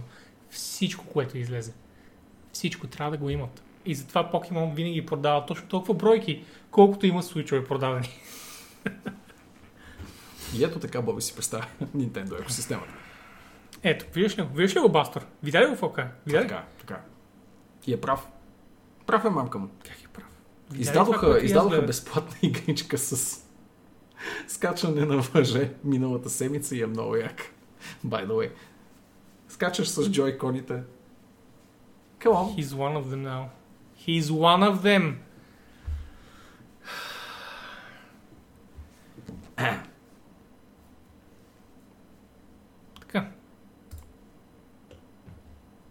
Новата Desperados е преведена на български. How fucking cool is that? How fucking cool is that? It's super fucking cool. Да. Ами, то няма много какво да кажем, но новата Desperados във Викторова е писала в Маркс. Ще бъде преведена изцяло на български. Не знам дали вече е преведена, но ще получи локализация. И ето направо може да прочетем. Правя наредно с другите езици и още процес на разработка. Мия и MiGames са представили предварително целия сценарий на играта на нашенските преводачи от Престарт, нашата прекрасна сестринска фирма. Малкият плъг. Очарователен. Да, мъничкият плъг. Това за жалост официалния Cinematic трейлър, така че няма да видим превода тук. Много щеше да ми е забавно, ако бяха субтитрирали трейлъра. Да, това щеше да е в интерес на истината. След 30 минути Детройт споделя Мани, би предпочел да играеш The Quiet Man. Вау, толкова ли не ти хареса? Яйкс. Кое не му хареса? Detroit Become Human. Detroit е много скучна игра. Напълно разбирам. Мани играе StarCraft и екшен и смисъл. И явно The Quiet Man. Die в Детройт. Как ти да е? Ето една нескучна и хубава игра, всъщност. Desperados 3. Да. Пожелава страхотен критичен успех, надявам се и финансовия. Това, което сега вече искам да наричам пъзъл стратегия. Да, нали? Силно се надявам критичния успех да предшества финансовия за играта.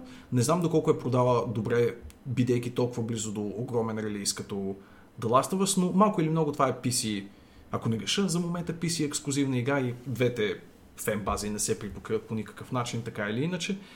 Да, основното им притеснение за Desperados е да не прелети под радара на всички, така че от малкото, което аз съм преживял като нейн геймплей, като демо на Gamescom, мога да я препоръчам с всичките си две ръце. Така. И освен това, Влади ми потвърди на ушенце, далеч от вас, че той ще играе българската версия на стрим. След The Outer Wilds. Това ли ще играеш сега? Да. Официално? Да, след The Last of Us, нали? Няма да оставиш сега на Нора с новия компютър да го изиграе. Не знаех, че... Воу! Не, нямам никаква представа тя какво ще играе. Не се питах и тя май... Тя каза нещо, но не беше Outer. Ще добре. Попитам. Така вече трябва да се образяваш с нея. Абсолютно. Сега, когато... What the fuck, и тя станала стримърка. О май гад! Уау, най-после. Кой бог ме чу за Outer Wilds? Само на тебе ли ще се кланям като отиливаш? Не, след The Last of Us ще играем. Ядреното лято няма да избяга. Всичко е внимателно преценено в главата ми, под което имам предвид, че абсолютно нищо не съм измислил. Така. Сега е една много интересна новина. Да, много... че продуцентът на Sonic от всички неща е решил следващото му сериал, следващия сериал, по който ще работи, е fucking Disco Elysium. Като човек, който е гледал филма Sonic the Hedgehog и играл Disco Elysium. Вече си гледал филма? Да. Беше много хубав, нали? Да. Беше много забавен. Какво ти обяснях аз? Какво ти как? Как ти ще гледал още като излезе, Бога? Не си. Гледал го. Защото ми спореш, че не бил толкова хубав. И аз ти казах, хубава нормална комедия, Влади. Така, и ти спориш. Продължаваме. Но спомняйки си диалоговия стил на Sonic the Hedgehog и диалоговия стил на Disco Elysium, няма две неща по-далече на спектъра едно от друго. Освен ако не направят един бендер, значи него.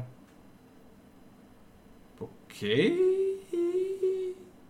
Не знаеш какво означава? Не знам какво имаш, ако имаш предвид серията Bandersnatch. Не, имам преди. Няма идея, какво искаш да кажеш. Black Mirror, Bandersnatch. Да. Това не е серията. Това е епизоди, искаш да кажеш. Да. Където имаш избори. Така. Ами това ще е окей. Добре, ама тъй като настроение, нали, очевидно няма да се опитва да припокрие настроението на Sonic с това на Disco Elysium. Чак сега, Влади, продуцент не означава аз мога да правя едно нещо само. Продуцент не означава Какво друго е правил този пичал? Аз не знам дори кой е, не го споменават в заглавието. Къде? Как се казва?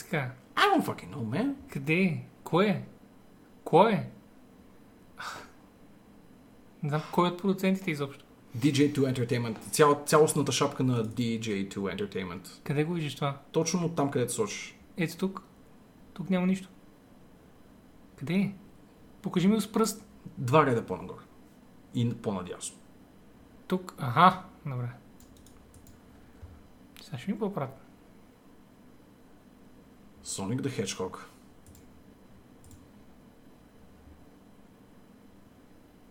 Те държат правата и за тези неща. Не мисля, че е това.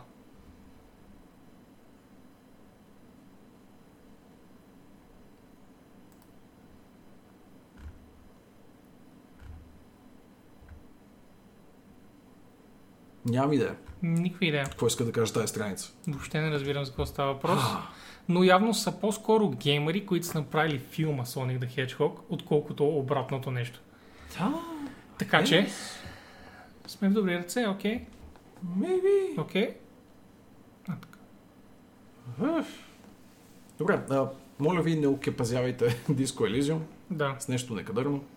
Да, в смисъл, ако могат да са достобени с fucking Sonic the fucking Hedgehog, да. Мисля, че ще успея Disco Elysium, да. Тъй. Режисьора на Deadpool.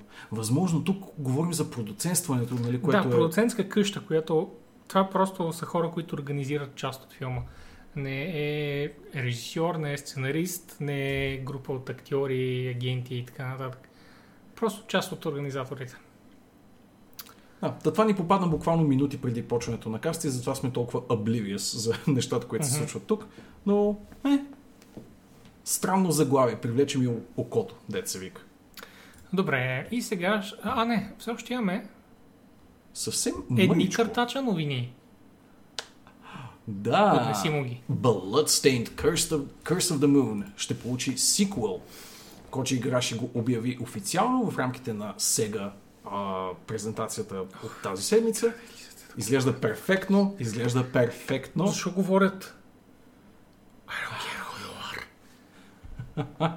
Представиш ли си пред всеки трейлър на Blizzard да излиза Джей Алан Брак и да говори: здравейте, ние от Blizzard сме големи фенове на видеоигрите. Не знам дали знаете.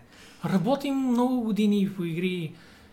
Guy, just човек, това е част от презентацията, Боби.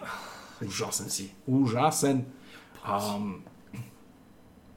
Ritual of the Night имаше съпътстваща мини-игричка в лицето на Curse of the Moon, която обаче се оказа достатъчно популярна, че да се изиска продължение. Тя е доста по-ретро стилизирана и, честно казано, поне в моите очи, доста по-приятна визуално от уж по-големия си и по-бюджетен събрат. Така че тази новина мен ме радва страшно много. Това си е типична олдскул Castlevania тип игра. Кой са, брат? Bloodstained е... Ritual of the Night е по-голямата игра, да, тази беше кикстартната. Да, и имаше съпътстваща малка игричка Curse of the Moon, която сега и правят продълженията. Доста яко изглеждаше всичко, което показаха от нея. Не, че беше безкрайно много, разбира се. В рамките на тази презентация. И да, ако сте се кефите на такъв олдскул Castlevania тип платформинг екшън, да го наречем, мисля, че има сериозен потенциал да ви допадне. Та така. Cool Beans. Cool Beans. Точно Cool Beans е тая новина. Както и тази новина. Както и тази новина. Да. И с 9 най-сетне ще стигне до Запада. След 2 години локализация. What the fuck? Колко? 2 години. Камон. Окей, ще чух 9. Не, окей. Да не би като на друга игра да има 20 000 диалога. Като всяко JRPG е богата на диалози и така нататък, но мен лично... ме радва новината, разбира се, важно е да стигат JRPG-та и до западните пазари. Просто ме стряска колко бавно се случва локализацията, специално на една неизвестна поредица като ИС, така че да, очаквайте го, но не по-рано от идната година. В Япония излезе още септември на миналата. Предполагам, че 2020-та сама по себе си е някакъв фактор, особено що се отнася до офисни занимания, като озвучаването на видеоигри, които се нуждаят от студио, събиране на хора на едно място. Това, което си спомням всъщност, Баштор, че за локализацията беше, че Falcom, които са производителя на играта, смениха локализатори сравнително скоро, уж с идеята да се случват по-бързо нещата, но май случая е, че просто тези ги правят нещата по-ефтино. И това е разковничето. Намерили си по-ефтин изпълнител на тази задача. Очевидно, обаче... Пълчо, кажи го това на... Кажи го това на мобата по Pokemon. It all comes down to cash. Тъй. И последното кофти нещо, което сме извадили и приключваме с кофти темите, е, че Савич е един от най-известните Hearthstone стримове, или как аз обичам да го наричам. Да, много Савиц, по-хубаво. Но... Савиц, да. Така. Това още по-зле. Добре, Яне Миконен. Нека така, но моето любимо произношение на ника му е Savages, което е 1 милион пъти по-добре и често казвам, съм супер ядосан, че не се нарича така. Savages е just, it's perfect. Не знам, аз така ще го наричам. Окей. Съпруг на Кристина Миконен, която беше ex-GM в CM, да. Извинявам се, Community Manager в Hearthstone и беше една от 800-те съкратени хора преди 2 години, когато бяха големите коледни съкръщения. Така ще ги нарека, защото ще звучат толкова по-добре. За тази коледа Боби Котик те луня. Тя беше в интерес на истината най-най известният съкратен човек, защото беше лицето на Hearthstone пред обществото и повечето други хора бяха много дребни риби. Тя беше единственият голям човек и нямам никаква представа защо се случи така. Но случката в случая е, че как го наречи? Савиц. Да. Савиц. So bad. Човек. Anyway, Савиц. Ще му предам. Е бил блеклистнат от някакъв турнир по Hearthstone, защото е съпруг на Кристина Миконен. Да. А тя е бив служител и е имала някакви търкания с друг CM. Търканията са в Twitter пак, където няколко месеца след съкръщенията нейн колега от Blizzard, който се още е Blizzard, пуска обява в Twitter и каза: набираме CM и така нататък. И тя отдолу спра: Are you fucking serious, James? Което е супер окей за мен. Тя да го каже това нещо, както трябва го е казала. И явно са я блеклиснали, може би. Нея и Савиц. Но от Blizzard отвръщат пък. Ние извиняваме се за тия недоразбирания, но всъщност Яне просто не е подписал един NDA и затова не може да влезе. Сега, коя страна е права? Да, от тук нататък вече ходи да. Му гледа имейла. Абсолютно. Да... Може да е бил блеклистен по погрешка и Blizzard нали, просто да... Нали... Да, легалната дупка, нали? Абсолютно. Да. Да кажеш, не, той е един дупка. От друга страна може той абсолютно да е забравя наистина. И да. Нали, той няма да си каже о, да, моя грешка, гай, след като е създал проблема. От своя страна, нали, като човек, който е бил на близъцки евенти, нещата се случват наистина по този начин. Да, получаваш имейл с NDA и по принцип има вариант грешката да е в някого, дали в него или в човека, който е трябвало да изпрати имейла. Също, нали, като косвени впечатления се случват преструктурирания в европейските клонове на Blizzard, което прави голямо текучество и ротация на CM-и и по принцип комуникацията в BlizzCon 2019 не беше идеална от европейска страна, нали, като личен опит мога да го кажа. Евентуално като това всичко. Се е случило. Европейската страна е. Да, беше в голям флукс офиса, техния офис и нямаше никак добра комуникация, няма значение. Може това да има някакъв фактор, може той да не си е видял мейл, защото в крайна сметка, когато и аз съм ги получавал, това винаги е било просто още един мейл. Нали, никъде не се обръща прекалено голямо внимание и не ти пише с големи букви, нали. И третото обаче, което мога да кажа със сигурност е, че блеклисти съществуват от страна на Blizzard и хора влизат в тях. В смисъл, има си такова нещо като черен списък и дадени твои действия могат по една или по друга причина да те... Иначе, понеже Нора спомена, поставят в него. NDAW, други участват в такива турнири, бях казали, че не са подписали нищо от такива турнири, така е, но това специално е друг тип ивент, където казват, въпреки че е Battleground Brawl, това специално е бил, due to a discussion where he did not agree to our request for confidentiality, we reveal unreleased information at our events, so it's important to us to have agreement in place with all partners that prevent the sharing of that info, така нататък.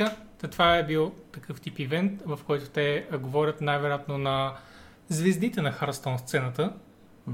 Каквито ивенти мисля, че Влади може да се съгласиш, че има много, където големите компании викат най-добрите участници, показват им предварително неща, които смятат да обявят, неща, които смятат да променят и е много важно те да подпишат NDA за това нещо. Аз съм подписал NDA и това мога да го кажа, когато се налагал да пътувам във връзка с Blizzard. И да, отново, в смисъл мога да видя и двете възможности, които се представят тук, нали? От друга страна, и двете са напълно валиден вариант. Метата също е супер прав с това, че Blizzard всеки месец настъпват някоя PR бомба. И това е абсолютно така. Абсолютно така. Винаги има нещо, което Blizzard сгафят и не съм сигурен вече дали имат единна политика в фирмата за това как се държат. Постоянно гафят и винаги има нещо след това, някакъв вид извинение, някакъв вид уточнение, някакъв вид, ние не искаме това да кажем баш, нали? Да. Не знам, ние ли сме твърде далеч от другите e-спорт и като цяло така ориентирани? Да. Просто не чуваме техните скандали. О, май гад, Влади Riot имат всеки ден, за разлика от всеки месец на какъвто споменаме. Ма на комьюнити основа ли? Защото това, което чуваме от Riot са проблемите с вътрефирманата култура. Постоянно глупости, но при нас абсолютно никой не следи. Може. Да не говорим, че повечето всъщност хора, които следяха лигата около мен сега, играят почти ексклюзивно Teamfight Tactics и Valorant. Така. И с това приключваме кофти работите и се връщаме към мега добрите новинки. Те не остават много, но затова пък са много приятни. Нов краш. Да. Буквално с това можем... Fucking time. Да. И казвайки нов краш и това, че играта се казва It's About Time, мисля, че обобщаваме като цяло всичко, което има да се каже за тази игра. 3D платформер, супер олдскул краш, стилистика и геймплей. Perfect. Ако имате топли спомени към краш поредицата, не мисля, че имате причина да не се хайпнете поне мъничко. А също така... Дело е на Toys from Bob, които правиха Spyro ремейка и... Това иска да спомня. И Crash. И Crash точно така. И Crash, старите ремейк. И ако ви сега нещо такова, и двете серии, Spyro и Crash, се смятат за едни от най-добрите ремейкс на тази генерация. Да.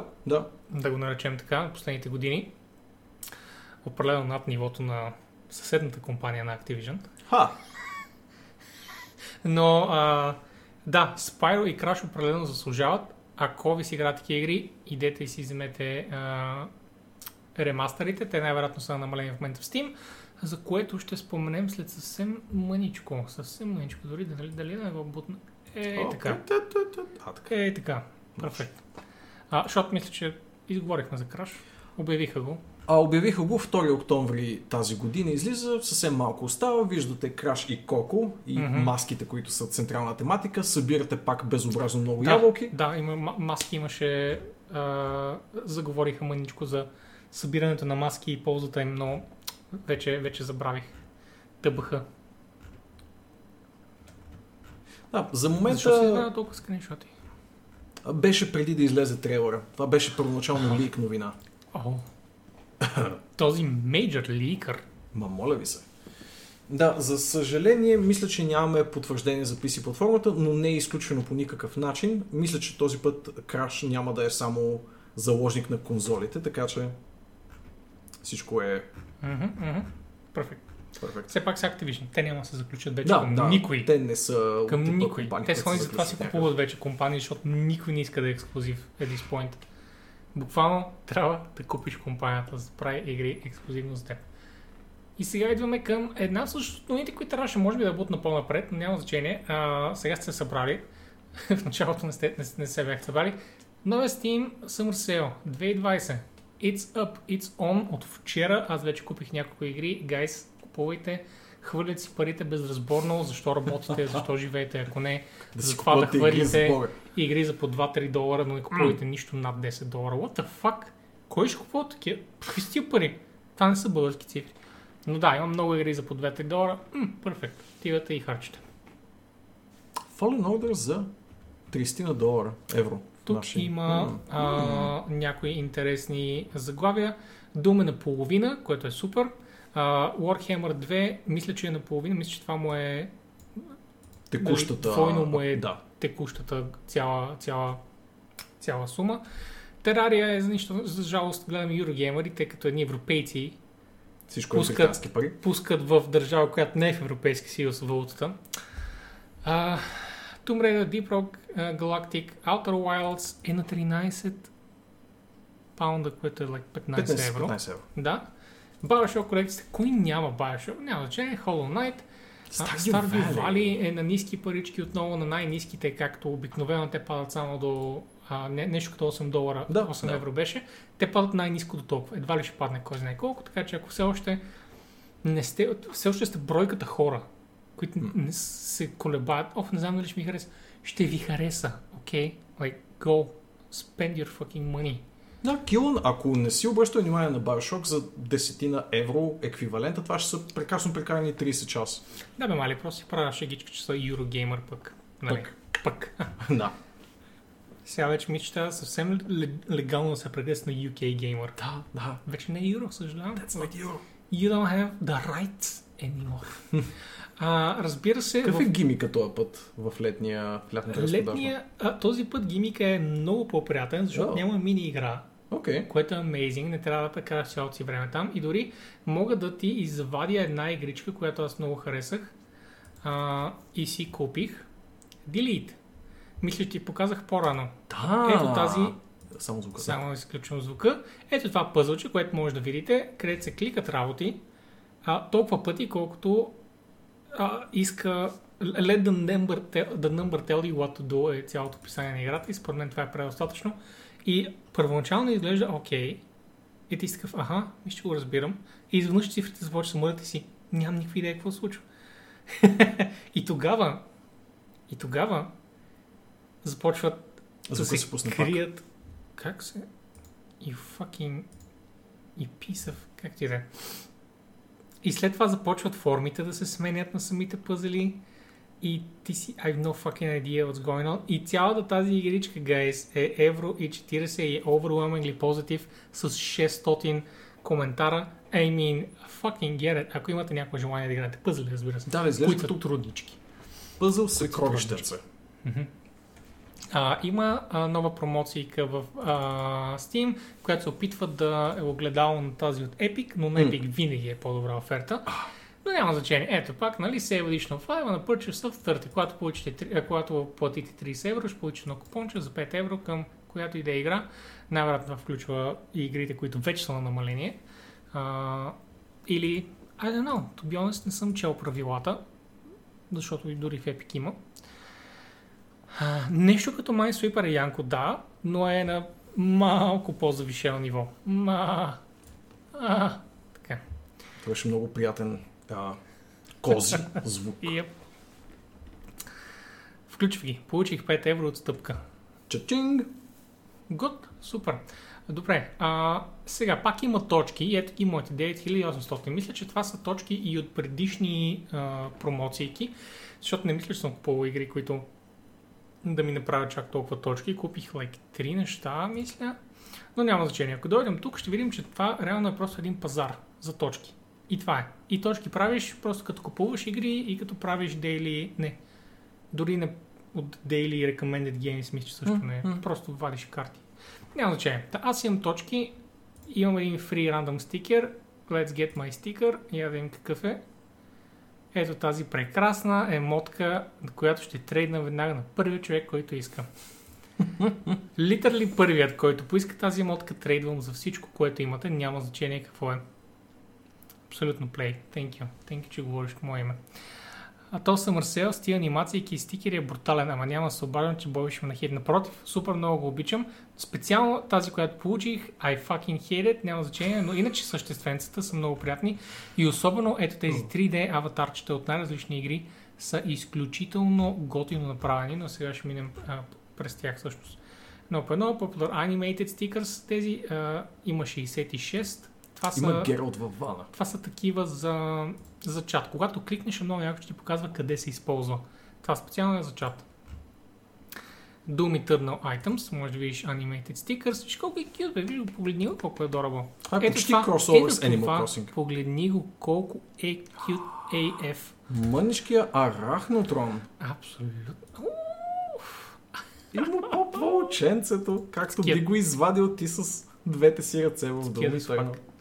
И след това стиснал. Така, мини профайл backgrounds, които ти отиват на фона на профил тапчето. Които са анимирани, by the way. Например, тази черна дупка ти излиза по много фънки начин отзад. Сега само ако някой я баваш с Steam чата, абсолютно нора. Да, Steam чата е пълна загуба, но затова пък е тези профилни неща изглежда доста яко. Има много интересни работи, които не ми стоят изобщо добре, но други може да стоят добре. Ето това, например, е симпатично. Симпатично ми е. Не. Това е яко. Да, зайченце. Но не знам защо сложили анимацията точно там, където има информация, а не тук отстрани. Да. Какви други неща има? Dota Items, Animated Avatars and Frames. За пръв път включват орнаменти около аватара, рамки, и те са анимирани. Ето как изглежда моето, например. Това всъщност пасва доста добре. Симпатично ми е. Леко е 90-тарско, но мога да бъдца. Това пасва дори още по-добре тук. Много приятно ми изглежда. Само 2000 точки. Аз имам 10 000 в момента, така че рано мога да се напозорвам някакво неща. Има някакъв уипски фрейм, който не разбирам, защото не знам тази мацка коя е. И няколко доста кич аватара, които... Разбира се. Оттам ли идват? Да, деца. CSGO. Да, CSGO, да, точно така, иконката. Чак се забелязах. Има и тези, които абсолютно заместват аватара ти и са мега анимирани. И са готини. Окей са. Това е мега фентези. Добре. Какво има още? Този Гералт. That's good though. Да. That's fucking good though. Почти ми се иска да ползвах Steam Chat. Слай синия, вече сложих оранжевия. Чакай сега, защото съм дотонист. Това ли е синия? Да. Да го слагам ли да? Ще го сложа. Equip now. I have equipped it. Няма да го гледам. Така, това е за други хора да ми се радват. Има и... Мисля, че бекграунд и за профила точно така. Ето това е много добър бекграунд. Бекграундът за профил винаги са много готини в Steam и тук вече се колебая дали да не похарча някакви точки. Аз нямам никаква идея какво означава изобщо това харча точки. Но няма значение. Ето това изглежда много готино. С нежна тематика. Да, да. My fetish. Your shit. И има доста. Има доста като цяло. I fuck with this. Те са по-общо. Давай нататък да ще стане с късно. CO 45,000. Значи това всъщност са всички, които съществуват в Steam до сега, можеш реално да ги купиш по време на този сейл. Тоест можеш в... Дали има търсачка? Гриз. Looks good. Има и particle ефекти за чата, фойерверки, глупости. Да, това е. Нали, това представлява. Има диско елизиум неща. Окей, наистина ми се искаше да ползвам Steam чата, така като го гледам това. Я да видим Filter by Game, само набързо. Да речем, например, Doom. Айде, нека е Doom Eternal. И това са трите ефона директно от Doom. В смисъл, че ако не си ги отключил с картите, с декове, нали, можеш да дойдеш и да кажеш, аз просто си го купя. С точки. And now I can do that. And that's great. It's actually great. То не е само за сейла, by the way, този магазин си остава за винаги. Да, и аз нещо такова разбрах, но не исках да потвърждавам, защото не бях сигурен. Но very fucking cool. И така. И надолу може да видите, има доста намаление. Разбира се, аз препоръчвам да напишете в Google Reddit Steam Sale Hidden Gems, за да видите тази годишната Hidden Gems тема, където е пълно с малки, непопулярни и нерекламирани игрички, които са изключително готини и обикновено са под 10 евро всичките. И всичките са от very, very high към overwhelming positive. Но просто няма как да разбереш за тях, защото в Steam има 3 милиона игри. Пишете Hidden Gems, Steam, Reddit, за да видите игрички. Аз тук съм отворил още нещо. Та е препоръката на картача от Discord. Не е от новините. Казваш да не го отварям. Не знам. Знам, че затова окликна. Така ли? Да. Седих се какво е това. Затварям го веднага. Но съм сигурен, че е прекрасна игра. Той каза любимите му визуални новели. Точно така. Тъй. Приключваме с тази темичка и отиваме към предава. Ни е написала за една настолна игра. Small World of Warcraft. How fucking cute is that? Тези картинки дали се кликат случайно? Не. Това е в общи линии скина на Small World в World of Warcraft света. Аз съм играл доста Small World. Много приятна nerd beer and pretzels бордова настолна, извинявам се, игричка. За малко да те лубят. Не знам колко са променяли механиките, но дори самата базова Small World игра е адски прилепчива и немалко бира ще изпиете покрай нея. Уверявам ви, че е прекрасна мини стратегика, която да... Нека просто си признаем, че тези игри са извинения за това да пиеш и Влади определено би пил много покрай тази игра. Тази специално имаш достатъчно място на масата да пиеш покрай нея. Има доста такива, които не ти позволяват, но тук си с едни големи картонени полета, едни сравнително масивни жетони, така че всичко е наред, а дори ако го залееш, няма проблеми. Игричката е достатъчно проста, за да я разбираш и на петата бира. Всичко е точно. Дракулич опита дали Small World игрите се продават в България? Твърдо да. Small World по принцип се продава в България, а не вярвам такъв огромен франчайз тип добавка да не се продава и тя. Обещавам ти, че ще я пуснат. Даже мисля, че са я пуснали в преордер в няколко български сайта. Супер! Arcane Супер Magic... простичка, стратегика, много приятна за игра с приятели. Arcane Magic Go, казвам пререва. Да, аз може би грешно си изразявам, тя си е стендалон игричка. Имам предвид, че е като скин върху стандартния Small World, но те винаги са стендалон. От Small World семейството от игри. Механиките има много такива Small World игри. Да. Това е една от тях, отделна е, etc. Да, не е необходимо да купувате нещо различно. Механиките са идентични между повечето Small World-и, с малки различия. Вероятно и тук ще има някаква приятна добавка за по-Warcraft привкус, но да, тъмзъп от мен. Отиваме към безплатните игрички в Epic тази седмица. Това е новината, която хайпва, че... Да, точно така, ти си я извадил отделно тази. Няма нищо лошо да спомнем, че Epic Games са събрали 61 милиона active users на PC през последния месец, мисля? Да. месечно активни юзери, 61 милиона. Да. Само да вметна, Норче мисля, че на BoardGames.bg беше активен преордера. Ако... Където Влади са му казали, защото той не влиза, не играе такива неща. Не, всъщност си търсих на настолна игра наскоро. Това разбира се нищо означава за Epic. Това не са цифрите за Fortnite, не са цифрите за хора, които играят игри. Това са хората, които влизат за да си вземат безплатната игра. И това е супер окей. Да го следиш като бройка. Това е супер окей, защото това пак са 61 милиона човека, които ти влизат в магазина. Дори половината само от тях да играят игрички е огромен успех за Epic и си заслужава напълно. А Нора, впрочем, за тези, които само ни слушат, даде линк в чата за Small World of Warcraft и има 10% отстъпка дори. That's nice. Това е много добре. Много яко. И да, Камен се включва, все още влизам в Epic, за да играя единствената игра, за която съм дал пари там. И това ми е супер иронично. Well, и за тези, които не си дал, трябва да се съгласиш, са много яки. Просто не си стигнал от тях. It's fine. Когато играта е безплатна, не ти е толкова приоритет. О, да. Когато имаш вече играта и ти е просто дадена, си такъв, окей, ще изиграя. Някой ден. Но първо тези, които съм купил, в които съм инвестирал actual real life средства. Така, толкова. Изглежда женът някакъв успех, трудно е да се прецени колко точно, но... Да, всъщност, първо да споменем, все пак докато сме на Epic, okay. Да споменем безплатните им игрички тази седмица с Stranger Things 3 и AR Memories of Old. Stranger Things 3, някои хора се запитат къде са 1 и 2 и аз ще ви кажа Don't You Have Phones, защото тези игрички са за телефон. Stranger Things 1 и 2 са много приятни заглавица, survivali за телефон и са точно както тройката. Защо не ми работят видеята на PC Gamer?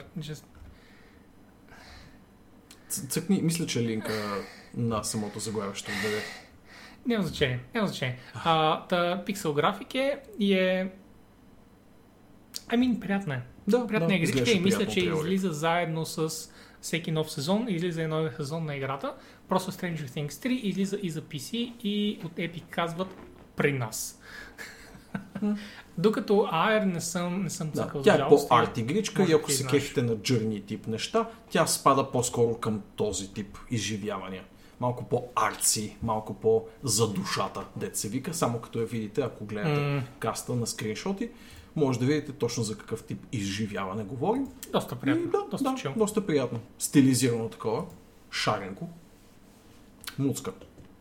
Да, и понеже има и линк към Stranger Things, все пак да хвалим един поглед. Ей така бърз. Може би скриншот, че по-скоро ето това представлява. Тя е топ-даун. И мисля, че се води survival. Но е в реално време. Да, доста аркадно изглежда, от тези скриншоти. Няма лошо. Да. Така, и сега отиваме към това, което видяхме преди маличко, за кратко. The Swag Bag от GOG за Cyberpunk 2077. В момента, ако отидете в GOG, можете да кликнете да си приватизирате един такъв прекрасен пакет с goodies за Cyberpunk 2077. Аз си го свалих, разгледах всичко в него, много е приятно. Изключително висока резолюция, все пак е 4 гигабайта. И има, както ти каза, има концепт артове, има обложки на игрите, има скриншоти, има предимно маркетинг материали в интересни сайта, така че е малко като безплатния артбук, който идва с разни Digital Deluxe издания. Нещо такова представлява. Но предимно скриншоти, които сме виждали отдавна, само че в гигантска резолюция, която изчакваш SSD-то ти да заради, за да не са пикселитата. И май това са раздаванките на тази седмица. Май това е всичко, да. Не споменам ли последното нещо, което съм извадил? Не знам, имаме 2 часа и половина. Да, все пак Ирине е тук, може да му е интересно. Бастор е тук, може да му е интересно. Добре, стига толкова. Стига. И без това не е буквално новина. Е просто своеволие. Абсолютно своеволие. И няма нужда. Няма нужда.